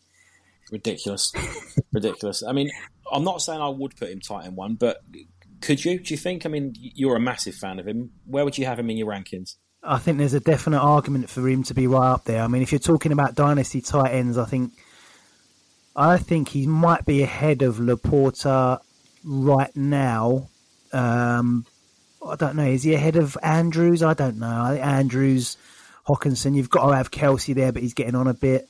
I think he's Hockenson's definitely top three, isn't he? Yeah, I think he is. And, and if I could tear away from Andrews to Hockenson, I, I probably would. I probably want a little tickle though, because I think Andrews is is above him, just because we've seen it for a longer period of time. Yeah. But I'd happily tear down if I can get Hockenson and something. I'd probably do that and just get the get the the age. I mean, what is he? Twenty six, as you said. I probably would be happy tearing down there, but he's up there for me. Um, very very good, and I don't know. Some of that work will go to JJ when he comes back, but even so, he's getting eight, nine, ten targets at tight end, that's very, very good. He's always been that intermediate option, though, hasn't he? And that work over the middle of the park, and he's banged up at the moment as well, and to be to be putting up those numbers like when he's kind of banged up and he's got damaged rib cartilage, and every time he comes off the field, he looks absolutely terrible. But just shows how uh, how tough he is, doesn't it? Yeah, I mean, it was a game time decision, and you sort of have to start him if you've got him, but. To go from a game time decision to putting up 134 yards and a touchdown and getting targeted 15 times, I mean, Jesus, I mean, I don't know what his ribs are made of, but good luck to him. what would tip it over the edge for you with Hockenson if you got a haircut? That that's exactly it. I don't like these things. You look at his picture and he just looks an absolute state. To be fair, so yeah, if he gets a nice little trim, um, I don't know. I'm coating everyone's hair off. Mine's dreadful, but yeah, if Hockenson got a little trim, maybe a, you know, coloured it or something, I, would be interested. So uh, yeah, for me, not quite tight end one, probably around the tight end two, tight end three range. He's definitely played drums for a band in college, though, hasn't he? Hundred percent. He's got an Iron Maiden T-shirt, and it's disgusting. Let's move on to the uh, the Saints quarterbacks because our boy got a run out, didn't he? He did, and he was classic Jameis, though, weren't he? Because two touchdowns, two interceptions, about a fifty percent completion ratio. He's just good fun, though, isn't he, Jameis? Yeah, I mean, the touchdown, the first one to um, A.T. Perry was a ridiculous throw because A.T. Perry's the other side of the field, deep in the back side of the, the other side of the field. No way you should be throwing it over there. And he's just luzzed it up. Perry's gone up and got it. And you're like, this is vintage Jameis. Yeah, uh, you know, I think a lot of it is he's probably sitting there and he, he, just likes football and he gets there and it's like when you, you haven't played soccer for a while and you get on there and you, you start having little pot shots and trying to play through balls and they don't always come off, but you fancy it, don't you? He's just got a ridiculous arm and he, he, he likes to try it, doesn't he? Yeah, and I've got, I'd rather that though than deal with boring Derek Carr. It's not going to work out, and obviously it didn't work for them this week. But I'd much rather have a ceiling than a than a floor. Yeah, hundred. I mean, Derek Carr, 13 from 18, 110 yards, no touchdowns. Jameis Winston, 13 from 25, 122 yards, two touchdowns. I mean, you've got those interceptions on there, which you're always going to get with Jameis, but, you know, he's, he's airing it out to the to the players. And Olave only really come alive once Jameis got in there. He did. He did. I mean, Olave, he's not had the best season based on where he's been drafted and the way people rank him, but he's quietly been all right the last couple of weeks, isn't he? He's getting loads of targets. I mean, he's had 9, 8, 9, 15, 10 targets and two touchdowns in a row the last two weeks. He's uh, trending in the right direction. Yeah, that's only going up as well because uh, Mickey T is out for uh, a few weeks apparently with a with a bad knee injury. Well, he was also arrested like the day before the game, wasn't he? I don't know if he'd battered someone or allegedly, just for any police listening, but. I don't know. Was there any other news about that? Because he seemed to be picked up by the, the cops and uh, nothing else said. No, no more news really come out about it. I just imagine that the cops battered his legs, and uh, that's that's that's the cause of the knee injury. Yeah, I mean Mickey Thomas. I mean, got to pull one out for him. He's completely done. I mean, I managed to move him for a second in two leagues at the start of the season. Just fluked out a second for him, but he's just cuttable for me. I just, it's been probably the quickest fall off I've ever seen. I posted it in the group and you look at his first few years in the league, he's finished as the wide receiver 7, 5, 6, and 1.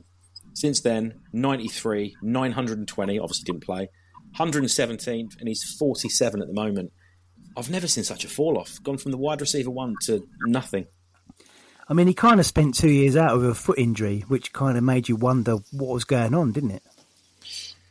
Yeah, and he was actually all right this season. He was sort of usable in the flex and stuff. He wasn't killing you, was he? But I don't know. I'm completely out on him now, and Arrow's up for Chris Olave, and it's probably probably the right time, isn't it? Yeah, I think so. I think Olave will uh, will be the um, the wide receiver one there. But A.T. Perry, what did you uh, what did you make of the catch for the touchdown? I mean, he was a guy that I was kind of fairly high on in through the rookie process, just because he was one of the bigger guys. He's got good measurables I mean, at Wake Forest, there was concerns sometimes over um, off-field stuff and his hands, but made that decent play for the touchdown, didn't he?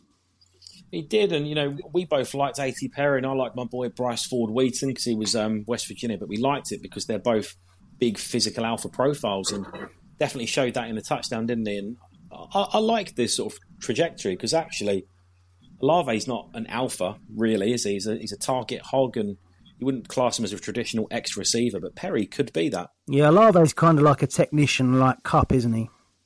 Yeah, exactly that. And you potentially got Perry as the outside X receiver and Shaheed as the field stretcher. That's not a bad little sort of balance of wide receivers. They're not going to shoot the lights out, but I'd much rather have Jameis throwing in the rock than, uh, than Derek Carr. So I've kind of um, I've put in our NFL group a few times about asked about how people feel about Rashid Shaheed, and part of that is because I can't fully make my mind up on him. I do really like him, but then I don't know if he's sustainable. Is he just like a KJ Osborn? In that he's fine, but I don't think he's ever going to have much value. But he's going to have startable weeks, and he's probably all right. I think if you've got him on your roster, you're probably quite pleased. But I just don't know. I don't know if you can get a second for him, and you're not letting him go for a third, are you? So he's just a lad that you can just enjoy and roster. He's probably going to be a wide receiver three that's fine, isn't it? I don't know. If, uh, he's better than KJ Osborn for me. I don't know if I think he's got some ability, and I think he could be something else. But I don't know if they're ever going to use him in any other role than a, than a field stretcher. Whereas I think he's got it in him to be more than that. But it just, I don't know if that's ever going to come. Is it when you've got a Olave and possibly A.T. Perry there as well? Possibly another as well. I mean, if if Thomas leaves in the off season, they might add someone. So that's the only concern for me. I just don't see his role increasing from what it currently is. This might sort of be his ceiling, and I don't know if it is. It's fine, isn't it? He's going to be a usable guy, and that, that's not bad. I mean, he's 25 as well. He's not he's not old, but he's not young. He was undrafted as well, wasn't he? Wasn't he undrafted? And they don't seem to have um, sort of buy-in on these guys, do they? that's the thing. He's undrafted. He's 25 in his second season. Possibly going to add more. I don't know. I, I like him. I've got him, I think, on a couple of sides. But I mean, what would you pay if you were picking up Shaheed? Because I don't know if I'd want to pay a second, and that's probably what he costs. Yeah, I'd only want to pay a third. The thing that sort of uh, encourages me on Rashid Shaheed, though, his college was Weber State. So I'm hoping that he just studied barbecues. It's exactly what I was just thinking. So uh, yeah, if that's the case, it's a first all day long. um, I, I can't bring myself to talk about Taysom Hill, and I don't care about any of this tight end room. So should we just skip it? Yeah, let's head on down to uh, Pittsburgh, which uh, a team I hate, by the way. So uh, take me to Pittsburgh. Yeah, well, do you know what? We, we've just conscious of time, and actually, I don't want to waste any time really on the Steelers because they are so boring and they're so rubbish, but they're six and three and they're winning games. They're being out possessioned, outplayed in every single game they're in. They're being, you know, the opposition gets more yards. I just don't really understand what we're witnessing here because they're crap, but they're six and three. They've kind of got their run game going in the last couple of weeks, and it's since they've brought in Broderick Jones, who looks like an absolute beast, and they're kind of running behind him. That that looks a home run pick, by the way, on the offensive line. He's he looks immense, and they've kind of picked up the running game from there, and that's kind of all they've really had the last few weeks is uh, Warren and uh, Najee. But um, I'm going to have a little victory lap on Jaylen Warren because he was one of my guys from about two years ago. So I saw him in pre-season. He looked really, really good, and Mike Mike Tomlin loves him, and um, he looks really good, doesn't he, right now? He really does, and you know you can victory lap on Warren, but I'm not going to victory lap Harris because he wasn't really one of my guys. But I thought Harris looked a lot better as well, and the split was pretty much even. You know, 15 to 16 carries, and they both got four targets, and both got a touchdown. Both pretty much put up the same score. So, I think the simple answer to these is that they're probably both startable, aren't they? And the difference being that you probably had to pay a first plus for Harris, and you probably got Warren off waivers or, or cheap in a startup, didn't you? Because he wasn't um, doing much a year or so ago. Yeah, I, I, I agree with you. I think they're both usable, and I think they're going to sort of lean into this running game a little bit more as well, aren't they? I think they're going to need to because Pickett is a guy that I liked, but he's just not really getting it done, is he? And some of that might be Matt Canada, and I, I don't quite know. But at the moment, they're grinding out these wins, and the way to do that is with the run game. It's Broderick Jones. I mean, that's why I was in on Pickett. To be fair, I thought the line could be good, and seems to be suiting this run game. I mean, the, the passing game, not much to it was there, and Diontae Johnson pulls in one, and Pickens got a few targets despite coating everyone off, but nothing else happening. Yeah, tight end room's fairly dead as well, but they get Freiermuth back this week, I think, as well, don't they?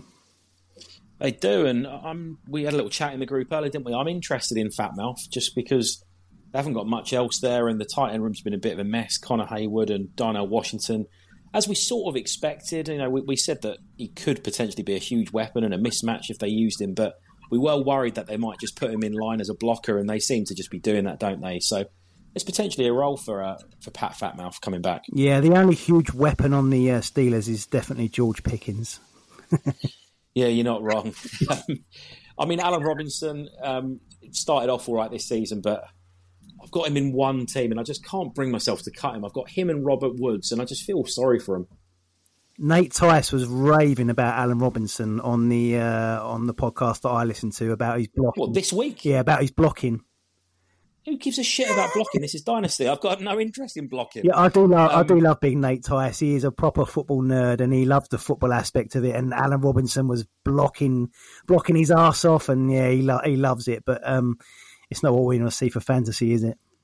No, definitely not. I mean, sometimes blocking's good because it gets you on the field, but that's more appropriate for rookies and you know, I mean, Robinson's 30, 31 and he's being used in blocking schemes. I've got no interest at all. But I'm sitting here saying that I haven't cut him yet because I feel sorry for him. So who's the fool? Maybe you, uh, maybe you want a few more blocking wide receivers on your roster. Honestly, do you know what? Do you know what he stinks of, Robinson, after this year? yeah, I know exactly what he stinks of. he stinks of the Ravens, don't he?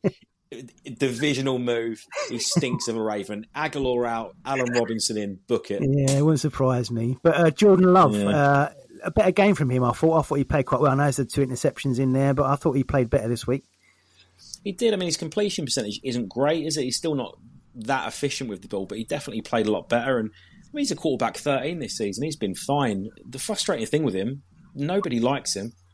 I've got him in our rookie league. I'm very quarterback heavy in that league, and I just can't move him for anything at all. And I don't know if people are worried about him having the job next year, but I think he's they're, going to keep stick by him. I think, aren't they, for the, for another year? I think he definitely gets the job next year. I think they're going to give him two years. I think the Packers are, like I said last week, are similar to the Steelers in that they kind of like to trust their guys and, and ride out the process. And I think I think Love has earned a, another shot at it. I don't mind him. I don't think he's been poor. I think he's been fine. There's been rookie mistakes in there, but this is his first year starting, so I think they'll give him the. Uh, the second year. I mean, they've not got much other options really, have they? They're not going to be drafting high, and I don't know about the free agent market. It's only really Cousins, isn't it?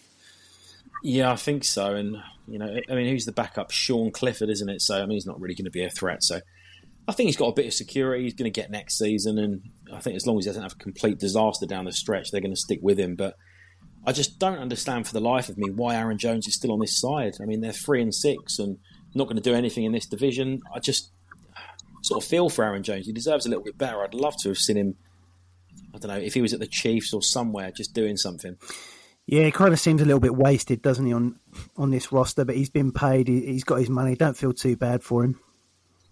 Yeah, you're not wrong. I mean, AJ Dillon um, slightly better this week, but still not very good at all. I think Emmanuel Wilson's an interesting stash if you've got the room. He's not the youngest; he's a 24 year old rookie, but AJ Dillon out of the building this year. Um, it could be that Emmanuel Wilson steps in as that bruising back, but they'll probably add some guys, won't they? I've got Wilson in loads just because, similar to Jalen Warren, he had a really, really good preseason and they really like him. And who was the guy they drafted? They drafted another running back and they released him fairly quickly, another similar size profile to Wilson. They binned him off, and Wilson was an undrafted free agent, and they've sort of kept him on the roster. So I think they do really like him. I think he's one to to watch out for next year for sure.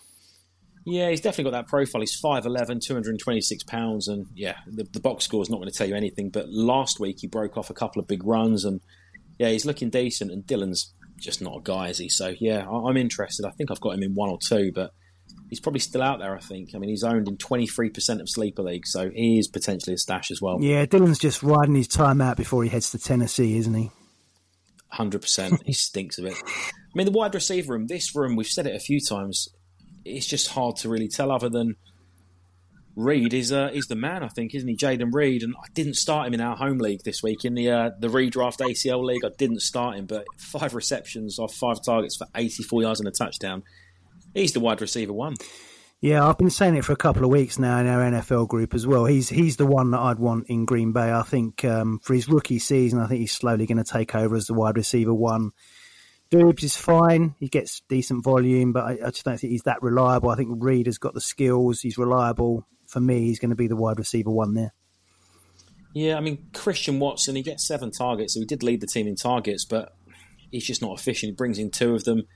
I just don't know, man. I, I just think I'd rather the longer you play Dynasty, I'd much rather have a possession volume guy and just have that safe floor rather than a guy that's a bit boomer bust. And I think Watson's potentially that, isn't he? Well, I think Wicks could be the uh, the possession guy on this team, three from four for 51 yards. I mean, he's playing himself into the rotation as well, isn't he, Don Dontayvion Wicks?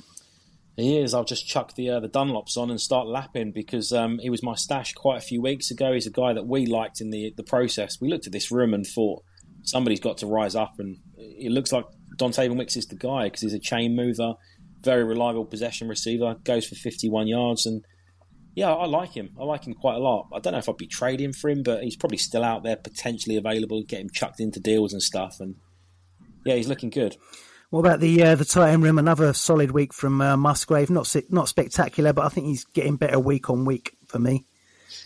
Yeah, he really is. He really, really is, and he just looks like a big wide receiver. The way he plays the game, the way he tracks the ball, and yeah, definitely. Um, it's not quite having the rookie season that LaPorta's had or that Kincaid's about to have, but doesn't bother me at all. He's grown with a young receiving corps and inexperienced quarterback. I, I really, really like Musgrave, and yeah, if you're looking for a tight end for the future, he's the guy, isn't he?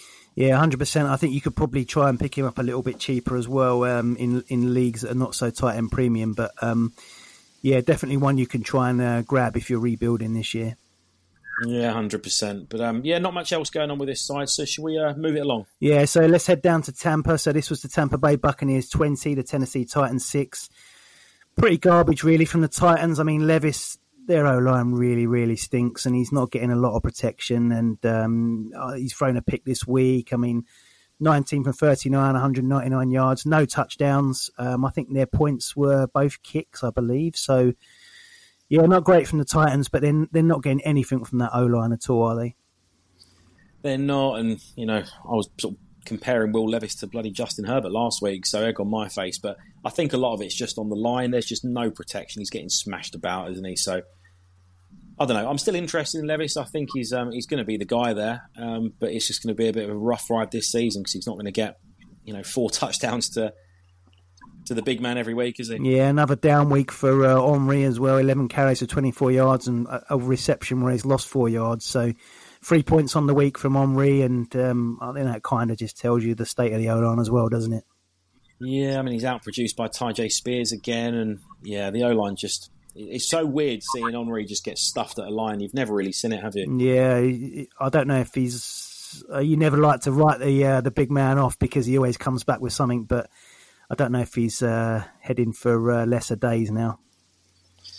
I mean, it's about time. In fairness, he's he's been getting 300 plus carries every season for the last about seven years. So, yeah, I think he's earned it. To be fair, but yeah, the days are done, and yeah, Tyjae Spears just continues to put up decent numbers, and I don't know. I've had to start him in a couple just where I'm really stuck, but he's having a an interesting season. He's definitely one to watch for next year. Yeah, I started in one of my leagues when I had loads of people on bye, and it's a league where I'm contending, and I was kind of like, oh, I've got to start Spears this week, where I'm holding him just for next year, and he stuck up ten points, and yeah, he was fine. I won the week, and thanks a lot, Tyjae. Yeah, I think there's a couple of guys. I mean, Tyjae Spears and, and Kendre Miller are two fairly a, attainable lads that you can get chucked into deals, and potentially looking at quite decent roles next year. So yeah, I like the pair of them. What about the uh, the tight end room? Not really much going on there, but um, just quickly on the um, the wide receivers, Levis is making Kyle Philips usable, isn't he? He is, and uh, you know we might talk about him a bit later, but he's always been a favourite of the pod, isn't he, Kyle Philips? And uh, yeah, we love him. First game last season, he comes out and gets nine targets in his NFL debut, and then he's pretty much been dead ever since. But suddenly he's just uh, out of the wilderness and he's getting loads of work. Yeah, I mean that's two weeks running. He's um, outproduced DeAndre Hopkins as well, isn't it? Yeah, do you know what? I'm a sucker for a skinny little white slot guy. only because that's where he would play, isn't it? Yeah, well, I'm not skinny anymore, but um, yeah, I'd uh, I'd love to think of myself as a little uh, maybe a wide, wide, wide receiver in the slot, but. Uh, yeah, I mean it's usable, and he's still out there. I mean, people are just sick of Carl Philips waiting around, but um, yeah, I'm quite impressed with him. He's an old favourite, isn't he? Yeah, definitely. I think he's. Uh, we could uh, chat a bit about him later on, but that back to that tight end room. Nothing again from Okonkwo. I mean, he's kind of been ruined by the old, the whole process at the Titans this year, hasn't he? He is. I mean, he's still getting targets though, which is quite encouraging. Six targets at tight end. He just doesn't look very polished, does he? That's my problem with Okonkwo. He just looks a bit awkward. He makes silly decisions, and I don't know. That's the sort of thing. If you don't master it, suddenly they'll bring someone in and, and he's worth nothing. We've seen this in, in Dynasty before at tight end. Yeah, he's a tight end that just needs a little bit of refinement, isn't he? Yeah, absolutely. It's just whether they do it. I mean, he's not the biggest tight end either. He's 6'3", 238 pounds. He's more just relying on his athletic traits and you know almost a, a big wide receiver. And I don't know. He needs to click it together really because they'll just bring someone in if he can't do it. Yeah. So what do you make of Baker Mayfield this week? you know, and not just this week. He's he's all right, isn't he? He's, uh, I don't know. He's, he's been usable, hasn't he? Yeah, I mean, it's a quarterback 16, and given that, I mean, in startups he went very late. He was often the last quarterback drafted in startups as a starting quarterback, and you could probably have picked him up for a second, which is nothing for a starting quarterback. And he's been been really decent. He's not as good a runner as he thinks. We've said a few times he fancies himself as a runner, and he just isn't. But he's been all right, isn't he? Yeah, he definitely has. I mean, I've got him in one league, and I've had to use him a couple of weeks due to injuries or bye weeks, and he was fine in those weeks. And I think he's been fairly usable this year on a whole, hasn't he? He really has. And um, I mean, it was a bit of a down week for Godwin, but he still gets six targets. And Mike Evans comes up with a very big touchdown, proper alpha shit. Did you see that one? Yeah, he's um, I was out on Evans a couple of years ago, and that was an error from me, I think, because he has been really good for the last few years, hasn't he? Yeah, I'm the same. I sort of he got to sort of 27, 28, and I thought, I don't know, he's got that profile. He's very physical. Could he drop off? But he's been sensational. I mean, just I'm scrolling through his scores now on Sleeper over the last few years, and it's all green. I mean, he's just been arguably the most consistent player for ten years. Yeah, I mean, he, he puts up a thousand with with no bother, doesn't he? He does every single year, and, and actually, if you're competing and you're short on a wide receiver, he's probably still not a bad little buy if you can pick him up because I don't think the price is that high. I mean, he goes for I don't know a second. You might need to do a second and throw something in, but if you're competing and you've lost a wide receiver, I don't know. I'd be happy to do that. I think if that's going to push you over the top because he's just wouldn't say unstoppable, but putting up very very good numbers. Seems to have a rapport with Baker as well, doesn't he? He does, and I think do you know what Baker probably likes it. He's got a massive weapon he can chuck it up to, and he'll come down with it, doesn't he? So, yeah, hard not to have a rapport with uh, with Mike Evans. But talk to me about Rachaad White because I know that you're not a big fan of him, and it was all on volume, but he's getting the volume. He's getting the touchdowns. He's getting receiving work, and he's putting up silly numbers, really. Yeah, I mean he's had 20 carries for 51 yards, which which as usual for him isn't very efficient. But then he's getting two from three receptions for 47 yards and a touchdown. So he's he's a massive volume play, and he, he's he's run. I think it was a screen, wasn't it, that he scored on? It was. It, it was, yeah. yeah. But um, yeah, it's not efficient, but you can't argue with that volume, can you? You can't. I mean, he's the running back eight overall, and you probably picked him up. You know, not late on, but he wasn't going early. I don't know. In startups, he's probably going seventh, eighth round, maybe. He's costing you maybe a second in the off season, and he's putting up RB eight numbers. I mean, that's very, very good return on what you've had to pay, and if you've got a zero RB side with Rachaad White, you're probably very, very happy with it. Yeah, I think, um, yeah, as you say, if you've if you've got like a zero running back build and, and you've got Rachaad White, then you're laughing, aren't you? Yeah, you really are. I mean, I picked him up last week in a deal, and you know, he was bundled into a package, but it's just a league where I needed some running back help, and I've got him and Alexander Mattison, which um, you know, obviously that's probably not worked out, but very happy to get Rachaad White and I think he's got a role next season, you know, because they do like him there. And if he's putting up these sorts of numbers, there's no reason to go out and replace him. Sean Tucker doesn't have a heart, so I don't think he's a threat. They'll get someone else, I'm sure, but I think he starts next year as the, the starting running back one there, and that's got good value. Where did they draft him? Was it a second or a third round? I think it was third round, but I may be wrong. But I don't think it was second. I'm fairly sure it was third round. Yeah, so they're going to have a bit of um, they're going to have a bit of sort of um, like stick with him a little while, aren't they? Especially with a third round capital. Yeah, I mean this is his second season as well, so he's got a bit of time left. So, yeah, I mean, I know he's not your biggest fan, and he's getting by on volume. He's not that efficient, but you know, if you're getting the volume and you're getting the receiving work and the touchdowns, and there's no competition, maybe it's uh, still worth the investment. I still don't think the price is that high. I don't think people like him. Yeah, it's just the efficiency, and, and, he's not got much explosion or burst, has he? But yeah, as you say, he's doing really well with what he's getting, and he's sticking up points. And there's, there's tons of volume, isn't there? Nobody else is being used. So yeah, I mean, volume is king in fantasy. We know that, don't we?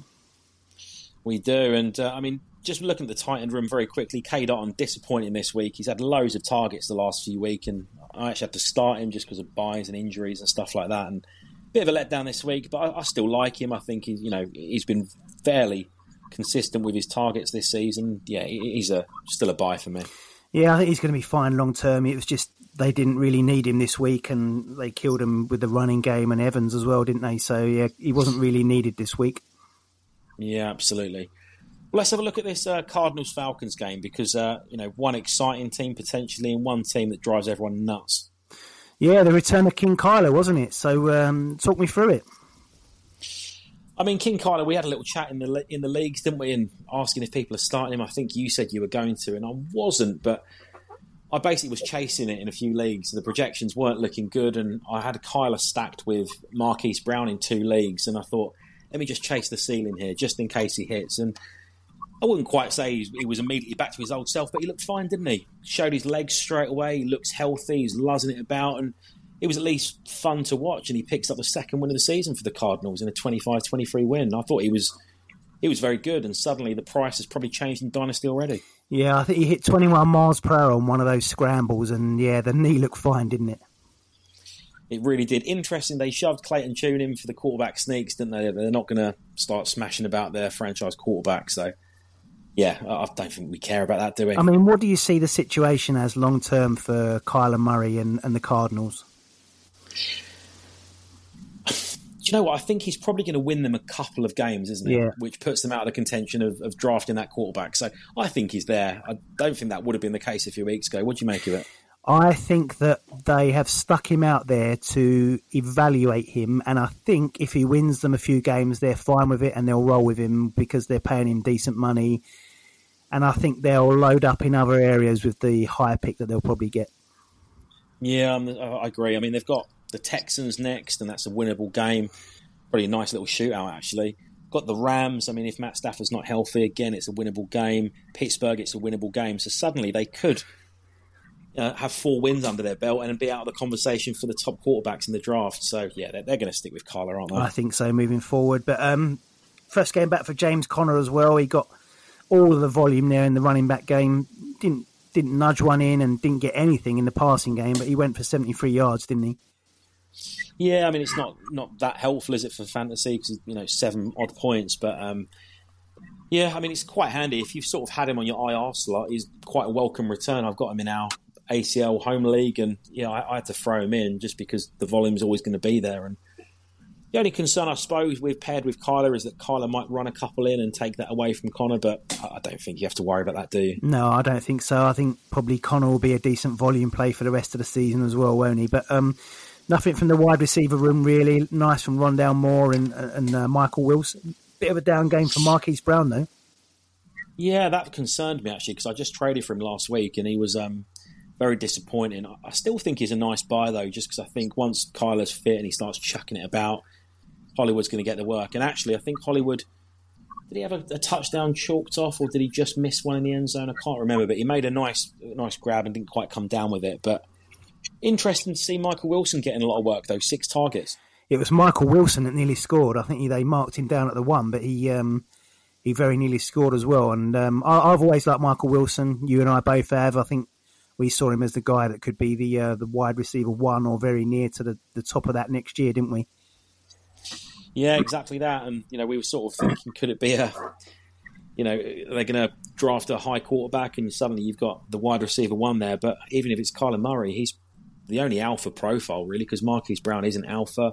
Rondale Moore's a sort of shorter gadget slot guy, and very easily Wilson could be Kyler Murray's alpha wide receiver one, couldn't he? Yeah, for sure. But um, we might have to talk about another receiving option uh, at the tight out of the tight end room as well.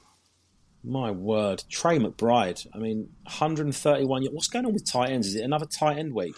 I mean, he was one um, that we didn't even mention earlier, and he's probably top 10 because he was taken very high, his second round draft capital, and very highly regarded. I think he was a Mackey Award winner in college, and yeah, he's highly rated. He was the tight end one out of his class, and it's just taken a year. He's had injuries as well, but he's finally hitting, isn't he?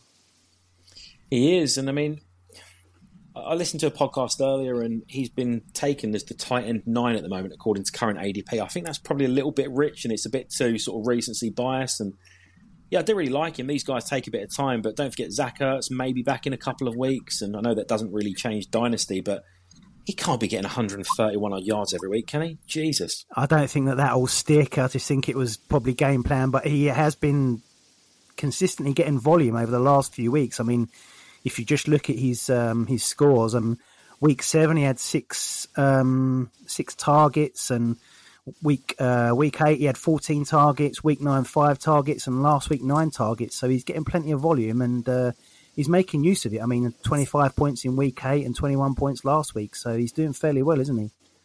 He really is. And uh, yeah, I think I've got him in one or two, but not that many. But yeah, if you're looking to the future or even competing now, he's, he's a nice little option, isn't he? Because um, the problem is in tight end premium leagues, any guy like this costs you a second at least, don't they? They're a second even to have a conversation. Yeah, I mean, that's the starting price in, in tight end premium, isn't it, for anyone that's sort of showing any volume?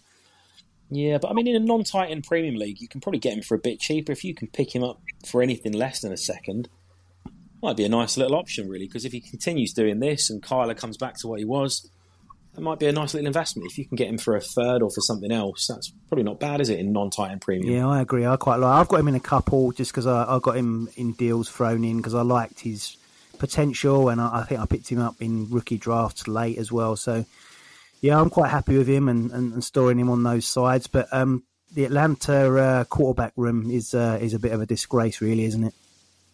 I mean, it is. They finally switched over to Taylor Heinicke, and then Ridder's back in. And have you heard Arthur Smith this week, and potentially Ridder's going to start again? I mean, his messaging is just dreadful. isn't it? I mean, what are you supposed to do if you're Desmond Ridder? What on earth are you thinking right now?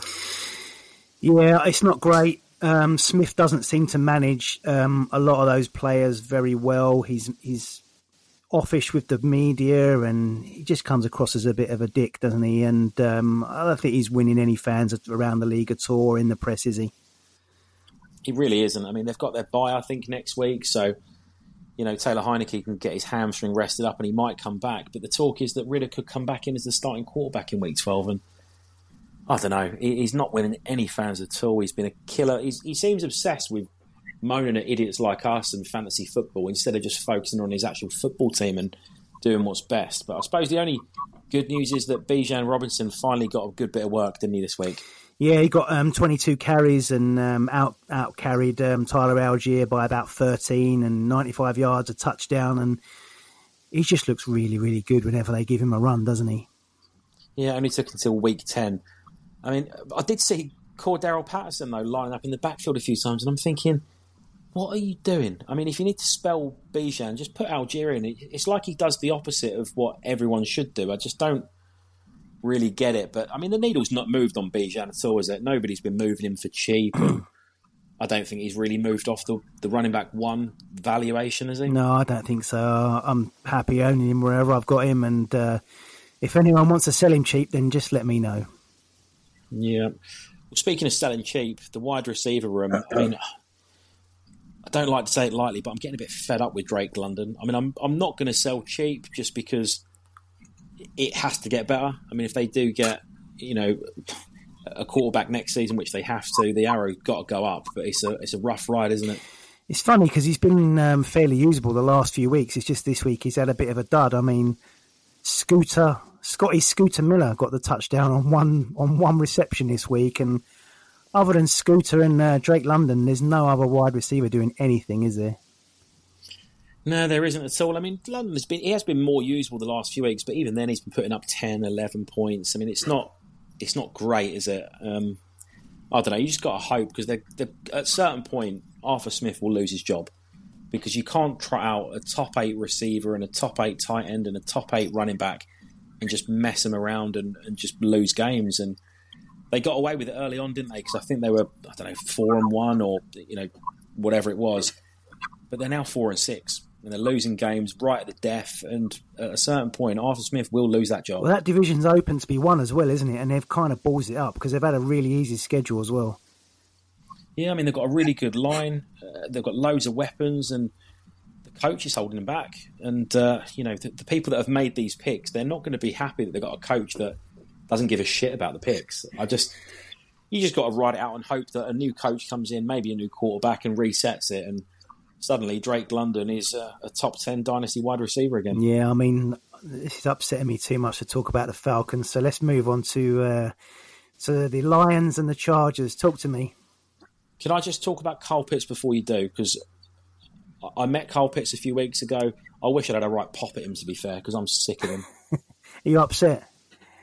Oh, mate, three t- three receptions for 30 yards. And talking about Trey McBride, you think I'm nuts. Who would you rather have, Kyle Pitts or Trey McBride? No, you're going berserk now. I'd rather have Kyle Pitts. I don't know if I would. I, I, like, I'm so fed up of it. He's so annoying. He's not really killing you every week, but I mean, come on! Like he's just not. He's not really putting up hundred odd uh, yards like Trey McBride is, is he? I've got him in a few leagues. I'm not even playing him at the minute. You can't. I mean, his top receiving total this season is 87 yards. That's his ceiling this year. Trey McBride's done 140 odd yards this week. Yeah, I don't. I just don't think a lot of it is on Pitts, though, is it? No, and to be clear, if someone offers me Trey McBride for Kyle Pitts, I will screenshot it and post it in all my groups, and I'll be fuming. So, yeah, don't try it. Let's head to LA. What a game this was! Lions forty-one, Chargers thirty-eight. It was, uh, yeah, good fun. So, is Justin Herbert rubbish or not? I don't get it. I think he's average. Yeah, he's rubbish.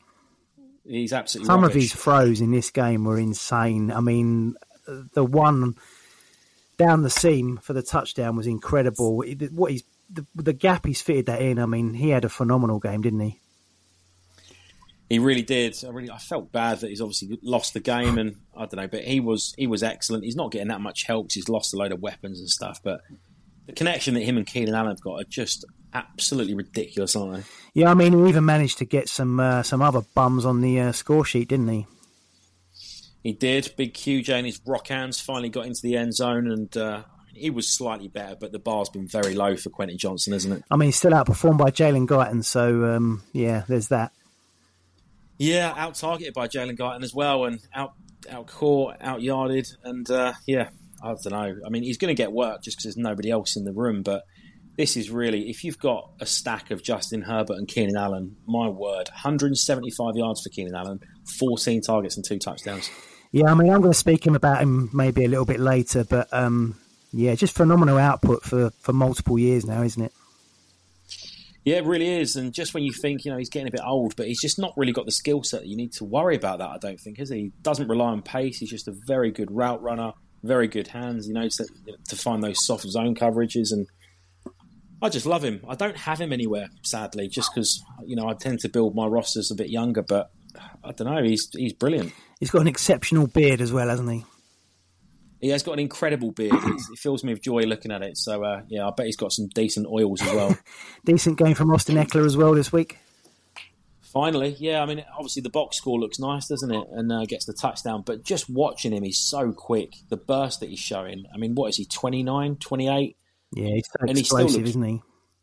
Very explosive, and obviously he's suffered with injuries. He's taken a while to sort of get going this year. But yeah, if you've got him down the stretch, you're probably very, very pleased. I think. Yeah, I think he's um, definitely going to be one of those sort of um, league-winning running backs down the stretch, isn't he? He is. I mean, I picked him up. We're in a guillotine league, aren't we? Where um, you know, the, the lowest scoring team each week gets booted from the league, and all their players go to waivers. And managed to get Austin Ekeler today for a dollar. Yeah, I was fuming with that because I actually bid for him, but then I managed to get Lamar Jackson for nothing, so I can't complain. No, no, it's a good concept that one, of the Guillotine League. We've enjoyed that one, haven't we? It's uh, it's always good fun seeing everyone sniff off and poach all the uh, release players every week. And we're both in the final eight as well.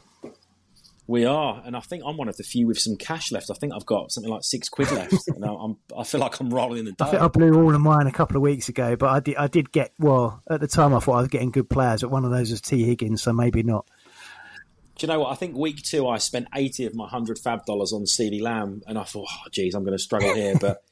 I don't regret it. I mean, I'm, I'm very pleased with that process because so many lads went out with 85 quid in the bank still, and I don't know, I'd rather spend it. I mean, um, there's, there's scoring's elevated in that league as well, and I'm just going to go back and uh, see what CeeDee Lamb put up for you in uh, last week because he had a, obviously a barnstorming game. Let me just check. So CeeDee Lamb, yeah. 61 points for you last week in that guillotine league. Yeah, I mean, I was looking quite dodgy. I thought I was going to go home, but I just got saved by some of the lads, didn't I? So CD saved my skin. Thanks, CD. Uh, tough 61 a, points. Yeah, tough as a Giants fan to admit that, but I mean, we're, we're digressing a little bit, and we'll get on to the, uh, the Cowboys next. But um, in fact, we'll wait and speak about CD next because uh, yeah, we've got stuff to talk about. I think with CeeDee Lamb. Yeah, we need to talk about um, the Lions as well. I mean, another really good game from Jared Goff. Uh, really nice um, fourth down play to seal the win uh, to the pass to LaPorta.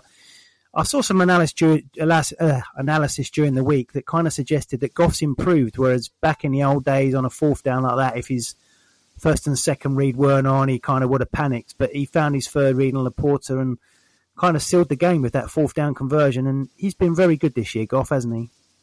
He's been excellent. I sold him last season, a team that I was rebuilding a bit. I sold him for a late first, and I'm, I think a late first and Ryan Tannehill, and I thought, ah, that's all right. I've got a starting quarterback. I regret it massively. I think Goff's got some decent value there, and Hendon Hooker's not taking this job in the next couple of years, I don't think, if at all. So, yeah, I think he's been excellent. I mean, his schedule's not terrible either, is it? He's got the Bears, Packers, the Saints, the Bears, I mean, and then the Broncos in week 15. I mean, that's playoff time for fantasy, and he's throwing it against Denver. I mean, not bad, is it? Yeah, it's good. I mean, I picked him up for a first in a couple of leagues last year just because I thought he would keep the job as well. I know they drafted Hooker, but I think there's been rumours and noises out of Denver that they may look to trade Hooker for a third next year to someone who will roll with Hooker. I mean, a lot of people are quite high on Hooker having NFL intangibles and, and being able to play in the NFL. I listened to um, a GM podcast on the on the Athletic, and they're very high on Hooker, and apparently people around the league are, and, and Detroit are hopeful they can get sort of a higher pick back than what they actually paid for him. So it's a process pick. But yeah, um, moving on. Yeah, I mean, Goff has been um, Goff has been excellent. I think, as you say, he can be he can be a really good quarterback for the running as well. Yeah, really can. And Jahmyr Gibbs was excellent. And it's not that I didn't like Gibbs. I, I picked him up in our Devy League a year in advance, and I really like Gibbs. But I did sell him in a couple just because the value went very, very high. But sort of regret it a bit now because he's looked excellent. He's so explosive, so shifty. Obviously, Montgomery's back now, and he's still got a good bit of work. And you know, I think they could probably be a bit frustrating at times because one week Montgomery will nudge in two or three, won't he? And Gibbs won't get as much. But um, yeah, for now, you're probably very happy to start either one of them. I think both of them are going to be usable just because their offense is so good. But a positive note for Gibbs is that he got all the receiving work. I mean, Montgomery didn't get any receiving work, did he? No, I mean a lot of that might be just he's just come back from injury and just come off the bye as well, so they're probably easing him back in. But yeah, I mean that is uh, very interesting for Gibbs, and he's uh, I've got him in a couple of teams that I'm rebuilding, and I'm, I'm sort of shopping him on the block. Nobody wants him. Our B well league. I mean, I've I've got a decent side, but it's very young, and I think I'm sort of three and seven or something. But um, I'd love to move off of Gibbs, and if you're a competing side, if you want to chuck me a couple of firsts for Gibbs, let's talk Turkey. Uh, I don't know why people aren't interested. Um, I might, depending how this week goes, I might be contending in the B well, so I might be knocking on your door. But um, on to the wide receivers. This is uh, all how the sun god, isn't it? It really, really is, and it's probably pointless talking too much about him because he's just so good. I mean, eight receptions, 156 yards, and a touchdown. He's and he's still underrated. I think he's a top five guy, and yeah, there's nothing else in this room. I mean, as, as good as he is, how shit is Jameson Williams? Yeah, I mean, he made one nice grab that I saw, but yeah, two from two for 18 yards. I mean, you kind of expect more out of your speed option than that, don't you? You do, and I don't know. It's just not quite worked for him. I don't know if it's a culture fit, and he's probably freezing up there, and he doesn't like it. I do wonder whether Carolina Panthers could be interested in pair him up with Bryce Young. I, I don't know. Maybe that's something to look out for in the off season. I don't think the Lions would hang around, and I think if they didn't see him as a fit, I'd, i think they'd happily trade him away. Um, I don't think there's one that they'd keep persisting with. I think they'll just get rid of him. Yeah, I do. I do agree. He's just not quite hit there at all. And I mean, what was what pick was he for them? Top eight was he? Was he nine overall or something I silly? Was twelve. I think he was. I'm sure he was twelve overall. I think. No, I think you're right. Actually, yeah. So he's twelve overall, massive investment, and he's just not quite panned out doesn't really look like it's going to either. So um, yeah, as great as St. Brown is, Williams has been a very big disappointment. So another disappointment for me was um, I saw Goff throw one down the seam to a tight end with a with a shirt number with eighty on, and I thought, wow, it's LaPorta again, and it wasn't. It was Brock Wright. Yeah, I saw that. I had the exact same thing. So I've got LaPorta in a few, and I was chasing a few games, and I thought, easy money here for Sam LaPorta, and it, Brock Wright comes up. I don't know what his shirt number was, eighty four or something, wasn't it? Eighty nine. Yeah. Um, yeah, devastating when that happens. It happens all the time with these tight ends, don't it? Because they're all sort of high 80s, and you think, oh, that's me, I'm in. Nothing. Yeah, Brock Wright. Thanks, Brock. Yeah, I mean, that is a classic tight end name, yeah, 100. But if you're going to play tight end in the NFL, you need to be called Brock. Absolutely. Um, should we skip the next one? It's probably short on time, I think. I think we need to spend a lot of time on the next one. Right. Well, you can take it because I'm gonna I'm gonna do it very quickly. New York Giants 17, Cowboys 49. That's the end of it. I've got nothing else to say. We are so bad. I'm surprised we put up 17. To be fair, I mean, a lot of talk coming out that Tommy DeVito lives. He lives at home in his mum's spare bedroom, and she does his laundry, his washing, and she cooks him chicken cutlets every night. I mean, you, you, mentioned last week he sits outside a pork factory, a pork store, he pretty much does. He sort of admitted it, didn't he? Yeah, I mean, um, he's got his velour tracksuit. He pops out every night down to the Bada Bing. He uh, he helps his mate Tony out with his uh, waste refuge company. Yeah, he's not he's not made for quarterback, is he? Now, and you know what? In the in the off season, we spoke about him and we joked and we said he's from New Jersey, and we said he's got a chain with TD on it. He does. Did you see yeah. this? He's actually got a Tommy DeVito like gold plated Diamante chain that he wears. I mean, this is an undrafted quarterback not making any money, but the first bit of cash he's got, he's gone out and got a personalised diamond chain. Why not? I mean, you got yeah, you got to respect it. I mean, I'd do the same. In fairness, Um, you know, I mean, what it's the equivalent of putting your initials on your boots for Sunday League, isn't it? yes, I mean it's either a chain or a really stupid fast car, isn't it? Yeah. So I mean, we are rubbish. And Saquon, we said last week he's a bit worrying. He's not the same player. The Cowboy defense is very, very good, but Saquon was crap. Nothing else in the running back room. Wide receiver was crap. I mean, Sterling Shepard picks up a touchdown out of nowhere, but um, there's not much else to talk about really for the Giants. We were just useless. And similarly, I, I started Bellinger in one league because I was in a bit of trouble, and I see a tight end nudge one in, and it turns out it's uh, it's Lawrence Cager. Um, so that pissed me off as well. Yeah, I mean, when Lawrence Cager's uh, scoring a touchdown, and that's one of your top uh, players on the offense, is a worry, isn't it? It's pathetic. So, I mean, do you want to coat the Giants off for a little bit, or do you want to talk about the Cowboys? Just quickly go through the Cowboys. I mean, it's tough to really talk about the Cowboys much just because the Giants were so terrible, but um, a really, really good game for Dak, wasn't it? Yeah, I mean, 400 odd yards and four touchdowns. He was he was excellent. I mean, that being said, I think you'd go for 350 yards, wouldn't you? I'd like to think that I'd stick up, yeah, at least 320 on the Giants because they are bad. Yeah, I mean, he was excellent. Tony Pollard continues to be crap though, and we, we were right on Pollard. You know, we, didn't think he would be a, a, lead running back. He's never really been that. He's always been sort of the lightning to Zeke's thunder, and obviously got the reins this year. He's been dreadful.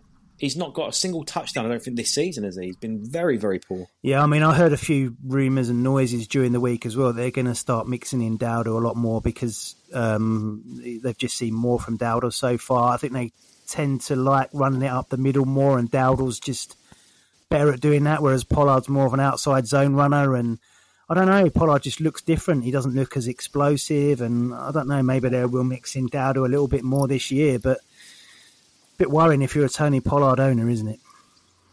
It is, and I don't have any exposure at all. I did buy him in one as a competing side, or I thought I'd be competing, and I think I paid a, a late first and a second and something. I, I thought it was pretty worth the investment, but he's been dreadful. And maybe we should just, you know, why would we be surprised? He's never had more than 200 carries in his career in a season. Never been a league guy before. Not young. People seem to think that he was like this much younger model of Zeke, and he's about the same age. Yeah. I, I, should we be surprised at this? It was fairly obvious that he wasn't a league guy, but I think people thought Cowboys great offense. He's the running back. He's been good. He's going to be great, and he just isn't. Yeah, massive worry if you're a, if you're a Pollard owner. But onto the wide receiver room. Before we talk about the big guys, I think nothing sums up how bad the Giants are more than Mick Gallup scoring a touchdown. It's pathetic, isn't it? I mean, between Brandin Cooks and Mick Gallup, they put up 250 yards and two touchdowns. I mean, it's an absolute disaster, isn't it? I mean, we're, we're nerds, aren't we? We we follow quite a few lads. I've never even heard of this lad, Jalen Brooks, and even he's come in for four receptions for 40 yards. I mean they're just picking up lads off the street and putting 40 yards I think Jalen Brooks is their physio. They just kitted him up.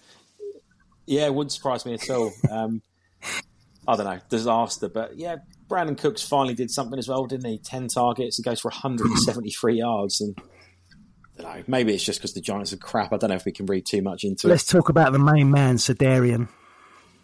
Jesus Christ. I mean, this run Whose run do you think is better? AJ Brown's run early this season when he was going for 140 for about six months in a row, or CeeDee Lamb's current run? Last three weeks, he's got 11 receptions, 11 receptions, and 12 receptions for 151, 191, and 158 yards, putting up three touchdowns. I don't, have we seen this before? Like, certainly not from CeeDee Lamb, but this is incredible. Yeah, it's tremendous. I mean, it's, it's what we've always wanted to see. I think I've always rated him this highly. I, I think you have as well. And definitely $80 well spent in the Guillotine League, wasn't it? Really was. I mean, here we are. He's, uh, he's played nine games. He's nearly on a thousand yards for the season already. Yeah, he's flying, um, isn't he? He doesn't let his girlfriend look at his phone either. Yeah, which is a elite to be fair. I mean, one thing I was going to say earlier, but I said let's leave it to now. Where would you have him in Dynasty? Because I said a few weeks ago that I don't think CeeDee Lamb is as far away from Jefferson and Chase as people think. Have you changed your mind on that, or do you still think there's a clear tier gap in Dynasty? I mean, where would you have CD? They're the top three for me. Jefferson one, Chase two, Lamb three. I think that probably is my order, but I, I think the gap is bigger between Jefferson and Chase than it is between Chase and Lamb. I don't know. I think a lot of people are underestimating Chase. I mean, I love Lamb. I always have. You know that, but I don't know. Maybe he is getting up there. I just I don't know if people are underestimating Ja'Marr Chase at the moment. I think they maybe are, maybe are, but I don't know. Maybe they're underestimating Lamb because they, I tell you what, if Ja'Marr Chase was doing this yeah. at this rate, what would the value be? I mean, they'd be talking about Ja'Marr Chase being better than Jefferson if he was doing this. Yeah, I mean, it's been sensational from Lamb, isn't it? I mean, it's what we've always wanted to see, and he's just got so much swagger when he plays, doesn't he? He has, and I think the reason he's above AJ Brown, he probably would be the fourth or maybe fifth, depending on how you rank it. It's purely the age for me. He's a couple of years younger than I think, or is he a year younger than AJ Brown? I think what's CeeDee Lamb 24, AJ Brown's 26. That's quite a long time in Dynasty. Yeah, I mean AJ Brown when he hits 27, people start getting itchy around him. Whereas I think CD's got a good three years yet, hasn't he? Yeah, exactly. So uh, yeah, I mean, what more can you say? He's, he's absolutely incredible and he gave an interview this week as well. He said he thinks he's the best receiver in the league. I think they all say that, don't they? I mean, I think Isaiah Hodgins said it last season, so don't know if that means much, but um, I quite like. Yeah, it. you've got to have that belief when you play, and, and when you're playing like he is at the moment, and, and he's he's justified thinking that, isn't he? Yeah, but you know what? I do it in football as well. I, I played five aside last night. I stepped on the pitch and I thought, you know what? I'm a like you have to. I wasn't. I was average, but um, I think in your head you sort of got to believe in yourself. So these lads, I mean, been winning their whole lives. So I'm not surprised they think they're incredible. Yeah, I mean, no one's telling them otherwise either, are they? Exactly that. Exactly that. So yeah, not much else you can say. Massive blowout. The Giants. I mean, we're comfortably the worst side in the league, and it's not even hindsight because we were saying it in the off season. Yeah, let's take it uh, down to Seattle then. Yeah, I mean, it ends up being the Seahawks 29, the Commanders 26, and a bit of a shootout, really. Um, come here for a shootout. Start with Sam Howell. Let's start with the, the, Commanders, really, because Sam Howell, I know there's some concerns, and he's getting the shit kicked out of him every week, and he's getting sacked at an astronomical rate. He's the quarterback three. I mean, he's going for, he's thrown 45, 50 times a game, and he's the quarterback three overall. I don't think anybody expected this, did they? No, I didn't expect him to be the quarterback three, but I, I, I think he's been really good, and I think he's earned the the quarterback role in, in Washington. I hope they roll with him next year because I'd like to see him with a proper setup, a proper coach. Um, I think he's been really good, hasn't he? He has. If they can fix that line and get like a, you know, like the Steelers, the Broderick Jones, and get someone in there to look after him a bit, suddenly this could be very different. Because if he cuts out these sacks and increases percentage, gets a bit more time, he's going to be excellent. I mean, don't forget they're missing some weapons as well. Curtis Samuel's not been that healthy, and that's a bit of a shame. And Jahan Dotson, we might speak about later, but he's just been an absolute ghost as well. So he's doing it with Terry McLaurin, and and that's pretty much it, isn't he? I mean, he's targeting his running backs. He's got no other choice. Yeah, do you know what? They've got him for a fifth round pick as well, so they really need to take advantage of this rookie contract as well, don't they? They do, and I, uh, that means they're saving some cash, which means they can probably blow it on another position. Could they be in the market for an elite wide receiver on the free agency market? Because Jahan Dotson just isn't clicking for whatever reason. McLaurin's elite. If they had another proper alpha outside, I mean, it could be a different conversation. Would they have any interest in a T. Higgins, or are they just going to keep rolling with Dotson? Yeah, I mean, I don't know. I mean, it's purely going to depend on, on who gets the job down there, isn't it, and what they want to do. But I don't think you're ever going to be turning down T. Higgins, are you, if you can fit him in there? Yeah, exactly that. So, I mean, yeah, I do agree. If they've got him for a fifth round pick, that's a good opportunity for them because he's been excellent.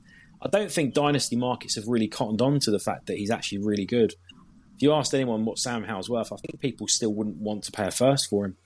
Yeah, I paid a third for him last year, and the guy that sold him to me has tried to get him back nearly all, nearly all year, and uh, like has offered a second and, and stuff like that. I got offered a second for him last week as well from a guy who needed a quarterback, and I just rejected it and didn't even go back. But um, yeah, you're right; he's probably not valued as, as he should be at the moment for for being the quarterback free. Here's one for you, just on the current markets now, you've picked up Bryce Young at the 105, 106. Would you go from Bryce Young to Sam Howell? Uh, I don't think I would at the moment, but um, you might need to ask me that next year if it gets uh, if it gets bad for Bryce again.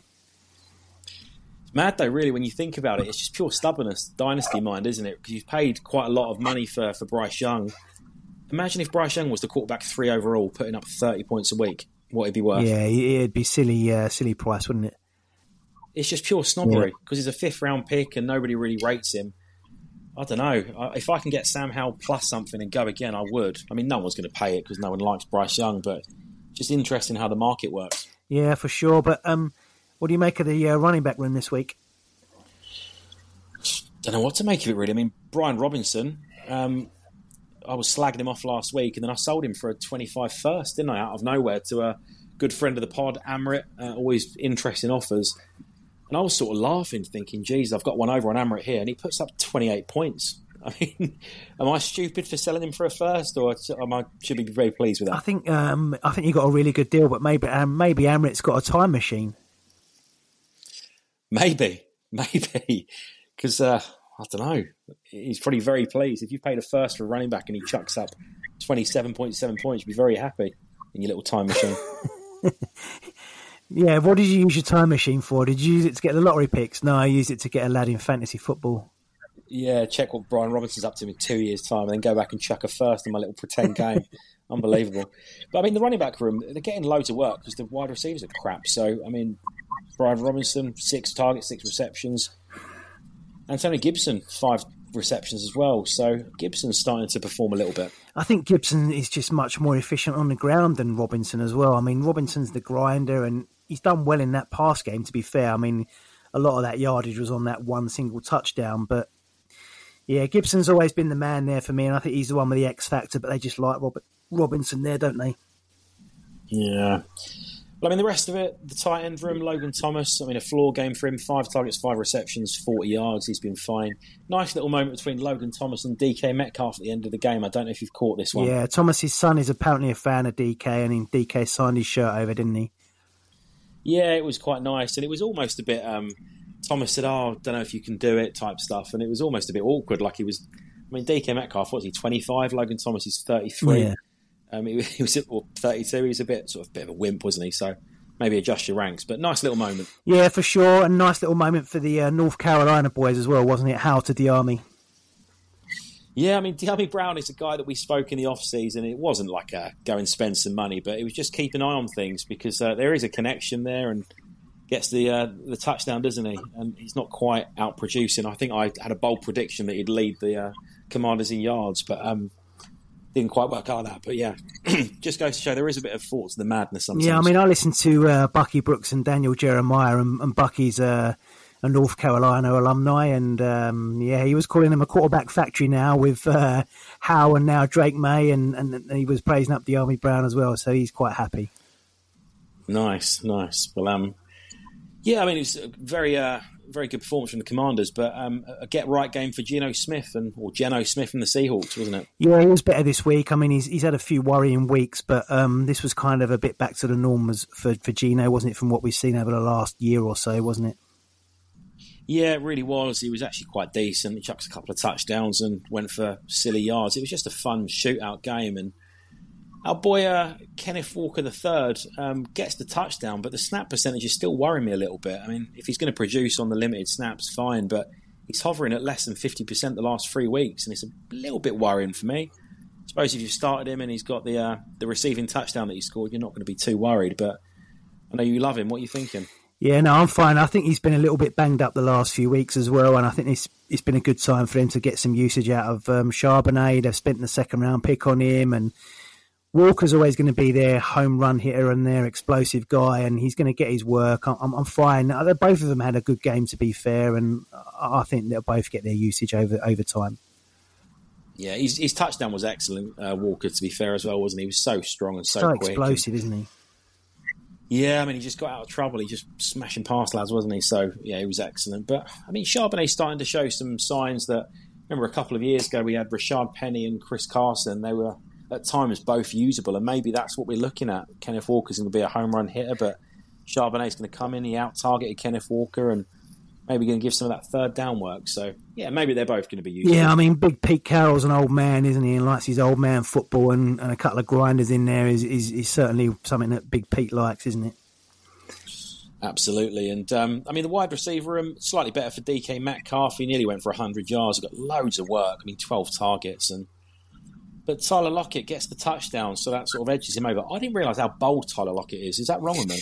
I mean, he's the boldest man I've ever seen. Yeah, it's not great, is it? That hairline. Um, I'd, I'd be no. looking to move him where I could, just based on the hairline alone, and the fact that he doesn't like yards after contact either. Yeah, I, am a bit concerned about that as well. So he's got no hair. He chucks himself on the floor, and I don't know, fine dynasty player, but you just got to watch out for these lads. So yeah, not for me. Our boy JSN. Um, I mean, he's fine, but not quite at the level he has been the last few weeks. Um, it's just a bit of a slow burn, isn't it? Yeah, he's going to be fine overall and fairly consistent. Four from five for 53 yards. It's just going to, yeah, he's going to get that sort of wide receiver free work right now, and he's doing fine with it. And I think he'll get more work as time goes on, won't he? Yeah, he loved the celebration as well. He, he, pulled in a tough catch and he started going absolutely nuts. You know, these Americans, they go a bit OTT, yeah. don't they? Put in a little uh, five yard slant and go nuts. But uh, tight end room, I've just got no interest in talking about. Should we move Yeah, it? let's move it on down to Vegas. You talk us through it then. So the New York Jets 12, the Las Vegas Raiders 16. So fairly well game managed by Aidan O'Connell. Um, he had the interception, which was poor, but he also had the touchdown to uh, Michael Mayer as well, which was a really nice throw in the back end of the end zone. And um, he managed the game fairly well. Um, I don't think he did anything wrong apart from the interception. He was fine, and um, yeah, he managed it well. But Josh Jacobs, 27 carries, 116 yards, slowly getting back up to speed and um, kind of getting his usual work from last year. But um, wide receiver room, Davante Adams six from 13 for 86 yards. You know, he was fairly good. Slow week for Jakobi Meyers this week, and um, they've worked Hunter Renfrow back into the rotation. So, what did you make of this one? Yeah, it was, um, I suppose, a good win for the Raiders, really. And I don't know, I've sort of uh, bouncing around a little bit. I felt a little bit sorry for Zach Wilson because I, I, sort of thought he did all right at the end. He threw a really nice Hail Mary, and I thought they should have come down with something there. But I don't know. It was, uh, I suppose, good to see Davante Adams back, and obviously he's had a little bit of a moan because he's suddenly getting 13 targets, and he could be a sneaky buy because I don't think he costs that much, does he, Davante Adams? And if you're a wide receiver short, he could be an interesting piece to have because a rookie's going to just peppering with targets. But um, I was very pleased to see uh, Mayer get a touchdown. Actually, I, I just really like that. Yeah, it was a nice, uh, nice catch as well, the uh, at the back of the end zone. But I think these guys are going to be usable with Aidan O'Connell as well, aren't they? They are, and actually, just again, we're jumping around a little bit, but Mayer, I don't think people appreciate. He's pretty much on the field all the time yeah. now. I mean, his, his snap percentage is hovering around ninety odd percent. He's a full time player. He's not quite had the work yet, but it's going to come. And you know, these tight ends take a bit of time, and LaPorta and Kincaid are getting all the plaudits, but Mayer's sort of the all round tight end that in real life is a very good football player. So yeah, it's uh, interesting to see him getting some work. But what did you make of your boy Aidan O'Connell? I know you're a big fan. Doesn't look Irish, does he? No, no he doesn't. No. Um, yeah, I like him. He just he managed this game well. I mean, he can um, he can lob it about a bit more, but I think they they've not taken the training wheels off of him yet, and he's kind of keeping everything fairly safe, and and he's just managing the game well. I, I want to see if they sort of let him open it out a bit. But they, he didn't need to this week. I mean, Jacobs was efficient on the floor, and Adams was was decent, and obviously Meyers got the touchdown, and he didn't didn't really need to air it out. But I want to I want to see the games where they let him air it out a bit because he he, uh, he can lob it around a bit. Yeah, they didn't really need to against the Jets, did they? But I mean, they've got the Dolphins next week, and uh, they're going to have to air it out because the Dolphins are going to put up forty or fifty points. I yeah, I mean that could be uh, a little bit of a shootout, I guess, depending on what the Dolphins put up, isn't it?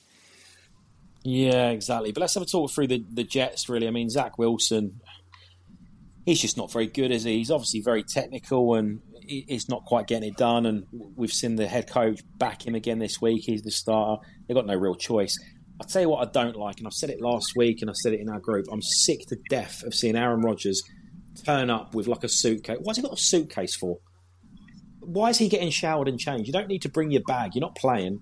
I just don't like it. Or What do you make of this Aaron Rodgers show all the time? Yeah, he just wants to make it all about him all the time, doesn't he? It's classic Aaron Rodgers. I mean, I'm a Bears fan. I've seen it with the Packers for years and years and years, and he's just a bit of a bell end. And I mean, any sort of likability that he built up in Hard Knocks is, is kind of already gone because he was on his little pal Pat McAfee show slagging off Kelce for, for getting vaccinated and – all this nonsense now when he just wants to be the main attraction. It just shows you how dislikable he is again, doesn't it? It does, and it, obviously it's the intangibles you just don't know. But I mean, if you're Zach Wilson, it's not great, is it? He's seeing Aaron Rodgers telling everyone he's back in a few weeks' time, and he's sitting there on the sideline. He's out at halftime throwing passes. I mean, do me a favour. It just doesn't help, and Yeah, I do feel for Zach Wilson because I, I, sort of liked him after Hard Knocks, but he's just not very good. He's he's a career backup. Yeah, he? yeah, best. he's not very good. I mean, he's got a nice arm, but he's just not got the intangibles as he doesn't process quickly, and yeah, he's just not very good. There's a small signs of improvement a few weeks ago, but that's very quickly gone, hasn't it? It really has, and uh, I mean the running back room. I'm a little bit worried about Breece Hall, not in like a dynasty sense. I think he's fine. He's very clearly the you know the running back two or three, depending on what your rankings are. But he's not been very efficient on the ground at all. I mean, look at his yardage the last few weeks on the ground. He's been dreadful, to be honest with you. He's put up 28, 50, 17, 39. He just cannot get it done on the ground. How much of that is the line and how much is the team, I just don't know. But if he's not getting receiving work, he's not efficient at all. Yeah, their line is crap, isn't it? And um, that's probably playing a big part in it. But he's getting a lot of his his points and, and yardage through the air, isn't he, at the moment? Yeah, I mean, we'll, we'll, take it any way we can get it. And actually, the receiving work's good for running backs in PPR leagues, but it is just a little bit concerning. I'd like to see him be a bit more efficient, but perhaps that will come when the line improves and I don't know. Long term, not worried, but at the moment, it's a you know not great really. So a little bit of news out of the uh, the Jets running back room this week is um, they've released Michael Carter, which was a strange one because he's he's a decent option for them on third downs, and I don't know. I mean, I, they probably would have been better off releasing Dalvin Cook, but then they would have looked stupid considering the contract they gave him. But this might open a little up a little bit of work for uh, Izzy Abanikanda, mightn't it?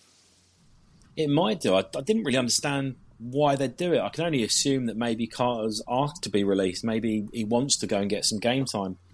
Because um, it does seem a bit weird to just release him out of nowhere, doesn't it? I think he's a nice pickup for somebody though, because he's a decent third down back, and I, I saw that the Bengals were mentioned with him, and that'd be ideal, wouldn't it?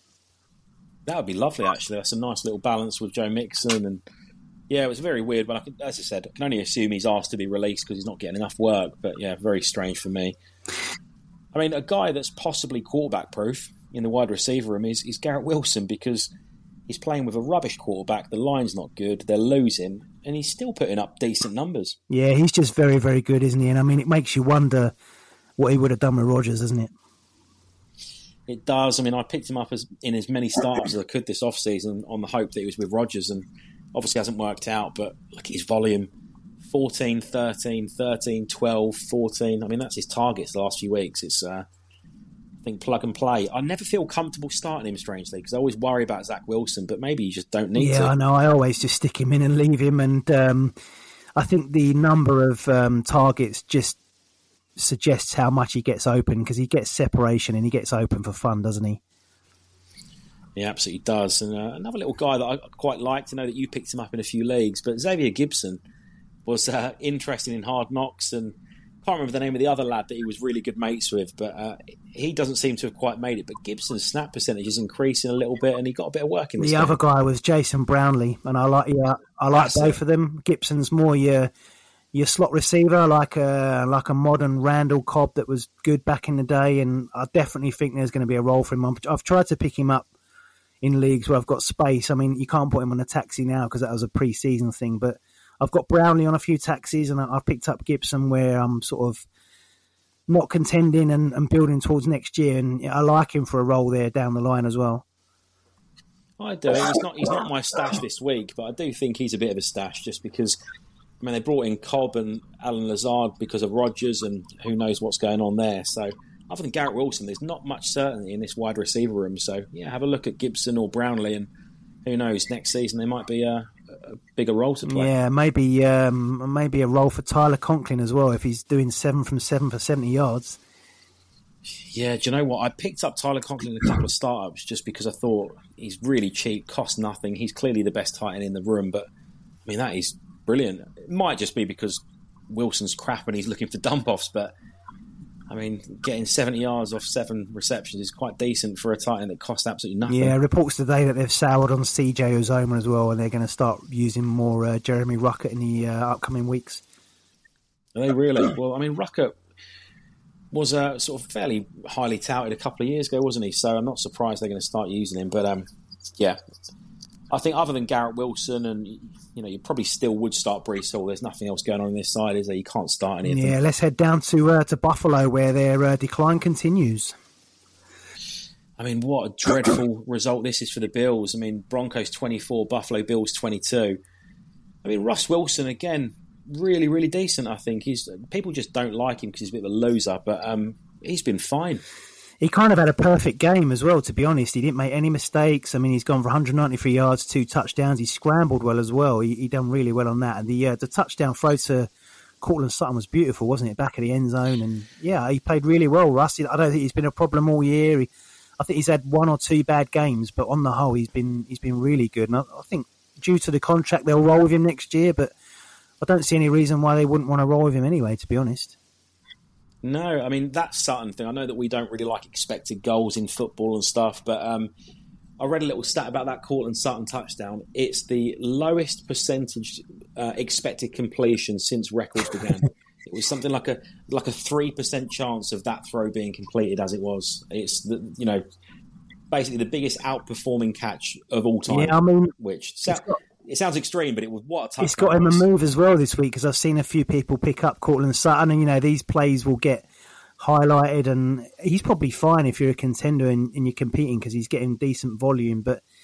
He has some frustrating mistakes in there as well. Like he's a weird one because he'll make some absolutely elite grabs and then he'll drop some silly ones. But yeah, I mean, I like Courtland Sutton. I always kind of have, but I don't know if I'd want to be picking him up. Maybe um, if I'm short of volume as a contender. What about you?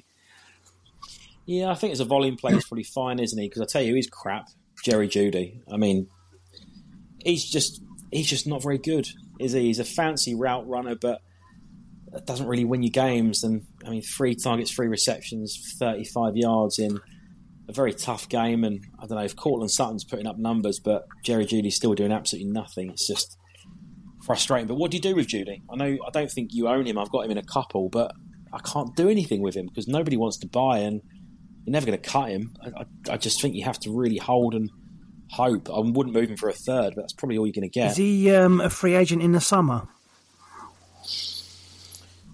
He was a first round pick, wasn't he? yeah, I think he was, but so, um, they haven't taken yeah. the fifth year option, have they? Yeah, they wouldn't. I can't imagine they've taken the fifth year option. So potentially he's hitting the free agent market then this summer. Uh, it says on his thing three years of experience, so he might be in his fourth year next year. And they because there was a lot of talk of them trading him, wasn't they? I didn't know if that was because that his value's running down. But um, I've never been mm. on him. I can't stand him to be honest, and I just think he's um, he's all flashy on, on on routes and stuff like that. But there's no substance to his game. Yeah, never really been on him. But um, who's more the worry, Jerry Jeudy or Marvin Mims?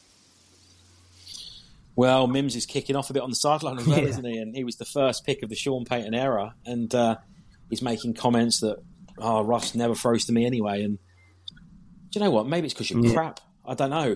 you know, targets are earned generally, aren't they? And if you're not earning targets, you're not earning snaps, you're not earning routes. Maybe that's on yeah. You. I kind of got out on Mims because I thought this was a bit worrying that he's not earning targets in this room. I mean, maybe the scheme will change and he'll get targets next year, but I just think it was a worrying development really for Mims. And um, yeah, if you can't earn targets in this room, it's a, it's, it's a worry, isn't it? Yeah, it really is. And uh, I mean, Javonte Williams is uh, looking sort of a lot better now, isn't he? And maybe I need to sort of change my approach because I'm still not comfortable starting him. But the last couple of weeks, he's been very, very good and goes for over 21 fantasy points and gets a bit of work through the air and gets a touchdown. So maybe, I mean, are you comfortable starting Javonte Williams? Yeah, now? I've been starting him for about three weeks and I've had a couple of rough weeks in there, but. I love him. Yeah, I've been starting him everywhere, and he, he's really picked up in the last few weeks. I think we've seen that he's finally getting there after the ACL, and yeah, I love him as a player. So um, I don't think people realise how young he is as well, and so I'm happy to pick him up anywhere I can. He's still only 23 years old. Yeah, I mean it's his third season league. He's still 23, so he's got a bit of time left, hasn't he? So. Yeah, very good. But let's talk about the Bills because I went to town on the Bills last week and started cutting them off. I, just, I think I'd had a bad day. I, I said I hate Josh Allen, I hate the town, I hate the state, I hate the fans, I hate everything about them and uh, they are rubbish. I mean, are they actually good? No, and um, Ken Dorsey's paid for um, paid for this sort of loss with losing his role, isn't he? They've gone with Joe Lombardi as the interim offensive coordinator. Joe Lombardi for me is a bit of a bum as well. He had one amazing year on his um, CV, and that was at LSU. And his quarterback was Joe Burrow, and his wide receivers were Justin Jefferson and Ja'Marr Chase. So um, I think he's a bit of a fraud. He was crap in Carolina as well. So I don't know what that's going to mean for the for the skill players, and I, I think Dorsey was a bit unlucky to lose his job, especially considering a lot of this was on the defence. Yeah, agreed. I mean, Allen wasn't very good, and J- James Cook was fine on the ground. He put up over 100 yards, but a really bad fumble at the start of the game again. He's, he's done this a couple of times. He did it in his first game as a rookie last year, and I like James Cook, but it does suggest he's got a bit of a concentration issue because he's done it a few times and that sort of tanked his score a little bit. Leonard, Leonard Fournette signed for the Bills a couple of weeks ago and he's still not been active. I don't know if is this a fitness thing? Are they just not liking what they see on practice? I've not read anything. Yeah, it's a strange one. I, I, thought he would have been up on game time, especially with Damien Harris out, but they've kind of gone with Ty Johnson, haven't they? Which is a strange one. Yeah, it's a very weird one, especially I think uh, Leonard Fournette tagged in Stefon Diggs in a post and he was like, who the hell let me and Stefon Diggs on the same team? Well, you're both fairly crap, mate, so um, I don't think you should be victory lapping this. You're not active. And Stefon Diggs, something's going on here, man, because he's very vocal about Josh Allen, and you've got his brother piping up as well, saying that Diggs needs to get out of there. And there's no way your brother's putting stuff up without speaking to you, is there? There's something going on there. He's just such a diva. Diggs. Yeah, it's been going on for a while, isn't it? I think they fell out in the last game last year, didn't they, Diggs and Allen? And Allen had to sort of come out and, and sort of dampen all that and say, no, we're all good and he's my boy and all that. But there's something going on there, and Diggs is a bit of a prat for me. I, have never really liked him as a as a person. I think he's always kicking off. I mean, he had it fine in Minnesota, and then he's kicking off at Cousins, and Cousins has been fine with Jefferson, hasn't he? And just Diggs always seems to kick off when things ain't going his way. Yeah, exactly. And I don't know, he's got he's interested in other sorts of nonsense. He likes his fashion. I'll tell you what, maybe I'm just old, but everyone's wearing flares nowadays as well. People are turning up in massive flares and boot cuts, and I've had a gutful of it. Yeah, I'm, I'm not out of the skinny jeans now. I'm I'm, start, I'm going to stay in them. I'm too old for the uh, for the boot cuts now. Yeah, exactly. Skinny jeans or slim fit, always black as well. I'm a black jean man, to be honest with you. Um, Don't worry, in the, uh, in the 2000s, I had my boot cuts and my Tims and rocking it out to uh, to all the R and B in the clubs and the bars, but not now. Oh mate, I, yeah, I was in Club Root, Colchester at the hip hop night. It's Phat Farm jeans. I even went extreme. Phat Farm jeans, vocal top, and some Tims. I was basically one step away from wearing a plaster on my face, thinking I was Nelly. It was elite. Um, the days, it's the yeah, days of Ja Rule, wasn't it? it? That's exactly it. That's exactly it. Massive diamond earrings. I think I was wearing a rosary bead oh, as well. So you've gone all in. State of it. I was fully in, mate. I was in a video. Um, but yeah, nothing else to say about this game. I mean, Dalton Kincaid is having a bit of a breakout now. That's sort of to be expected with Dawson Knox missing some time. And yeah, I mean, the price never changed on him, so I don't think there was ever a window for Kincaid, was there? But nice to see him finally getting some work. Yeah, it was a nice touchdown as well. And um, yeah, I think this just stays this way now. I, I mean, even when Dawson Knox is back, I think Kincaid kind of keeps this role because he's, he's decent in the slot for him, isn't he? Yeah, agreed. He's sort of plug and play now, isn't he? But uh, yeah, I think that's it. We've gone uh, gone quite long tonight, but we had a few rants to go through. Yeah, so that concludes our uh, our rundown of all the uh, the games and the scores from uh, week ten. So now on to our studs and duds. Now, from mine, I could have gone with any sort of Cowboys player, but then you have to remember the load of crap that they were playing. So I've not gone with a Cowboys player. I thought it might be too painful for you as well, but Thanks, 11 man. from 14, 175 yards, two touchdowns. He's basically the only real receiving option on his team right now. He's 31 years old, but he shows that a man that can separate and a man with excellent wide receiver fundamentals and skills can still produce. My stud of the week is Keenan Alexander Allen. I like it. I like it. I like the fact you're bigging him up because he's an old man as well. I thought you might start talking about yourself there. the old man exactly, yeah. It. I like it. Well, mine, uh, a backup and a complete afterthought in Dynasty. He was only playing this week because the wide receiver one was out injured, but he put up seven catches for 172 yards after his six catches for 152 yards and a touchdown last week. I thought he could be a bit of a sneaky add, but I didn't expect this really. My stud of the week is Noah Brown of Ohio State Wide Receiver University. Yeah, I mean, you can't argue with what he's doing at the moment. I mean, he might be a little bit elevated by Stroud, but he's still doing the work, isn't he? incredible, incredible. And I, I didn't realise he went to Ohio State, and I started looking into it, and what a record they've had with wide receivers. My yeah, Lord. it's not bad, is it? Brian Hartline's got a big part to play in that, but yeah, they're not doing bad, are they? Incredible. Who's your Who's your dud? Zero catches from two targets in a game that becomes sort of a shootout. He's got a quarterback that's also happy to air it out most of the game. Um, to actually make zero catches and put up zero points in those circumstances is, is quite something. So, my dud of the week is Jahan Walt Dotson. I mean, I didn't. I've only just learned that his middle name is Walt. To be fair, so maybe it will make sense now. But um, he's been terrible, isn't he? It's it's. Upsetting. I mean, he's had three good weeks out of about ten, hasn't he? In a, in a in an offense where they're luzzing it about and uh, involved in shootouts a lot, it's just not good enough, is it? No, I mean, last season I made a trade. I gave my my second and Jahan Dotson for Skyy Moore and a late first and we've both been ripped off. I think. I mean, it's it's been a disaster. A trade that nobody's yeah, won. Yeah, terrible. Well, my dud of the week. Um, probably no surprise, to be honest. Coming into the season, people were boosting him as high as the quarterback three in some drafts. I'm just completely bored of the bloke. We're giving him a pass for year one with Urban Meyer. Gave him a pass for his real rookie season in year two. What's the excuse now? 17 completions, two interceptions, for less than 200 yards and 1.1 fantasy points. It was an absolute killer. It killed me in multiple leagues. He's thrown nine touchdowns to six interceptions on the season. It's just an absolute mess. My dud of the week and possibly of the season is William Trevor Lawrence. I mean, why didn't he go with Will Lawrence? Yeah, Bill Lawrence. I, would like that. Yeah. William Trevor Lawrence, and he's gone with Trevor. And that's the worst of the three yeah, names. I think picking that out, I think that just shows he's uh, he's not got the elite mentality.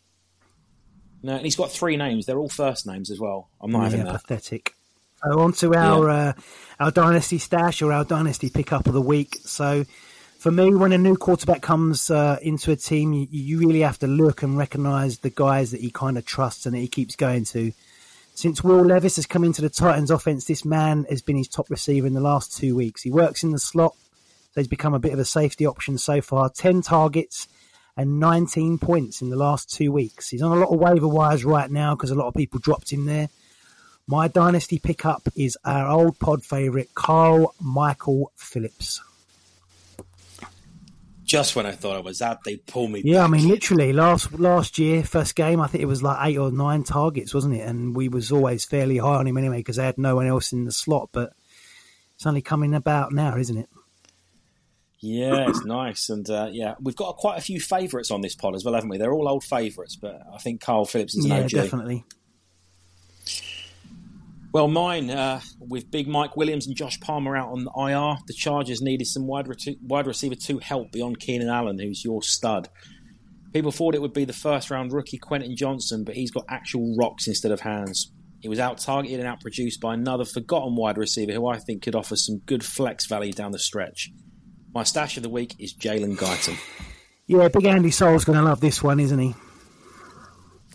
He is. He, I bet. He, I, have put it in just for him. To be fair, he's going to be absolutely fuming. But he's outproduced the first round rookie, and uh, he's just come off a serious injury as well, guys. And He missed a lot of time, and he's come straight back in, getting loads of work, and there's a role there because there's no one else to catch the ball. So yeah, I do like it as a possible.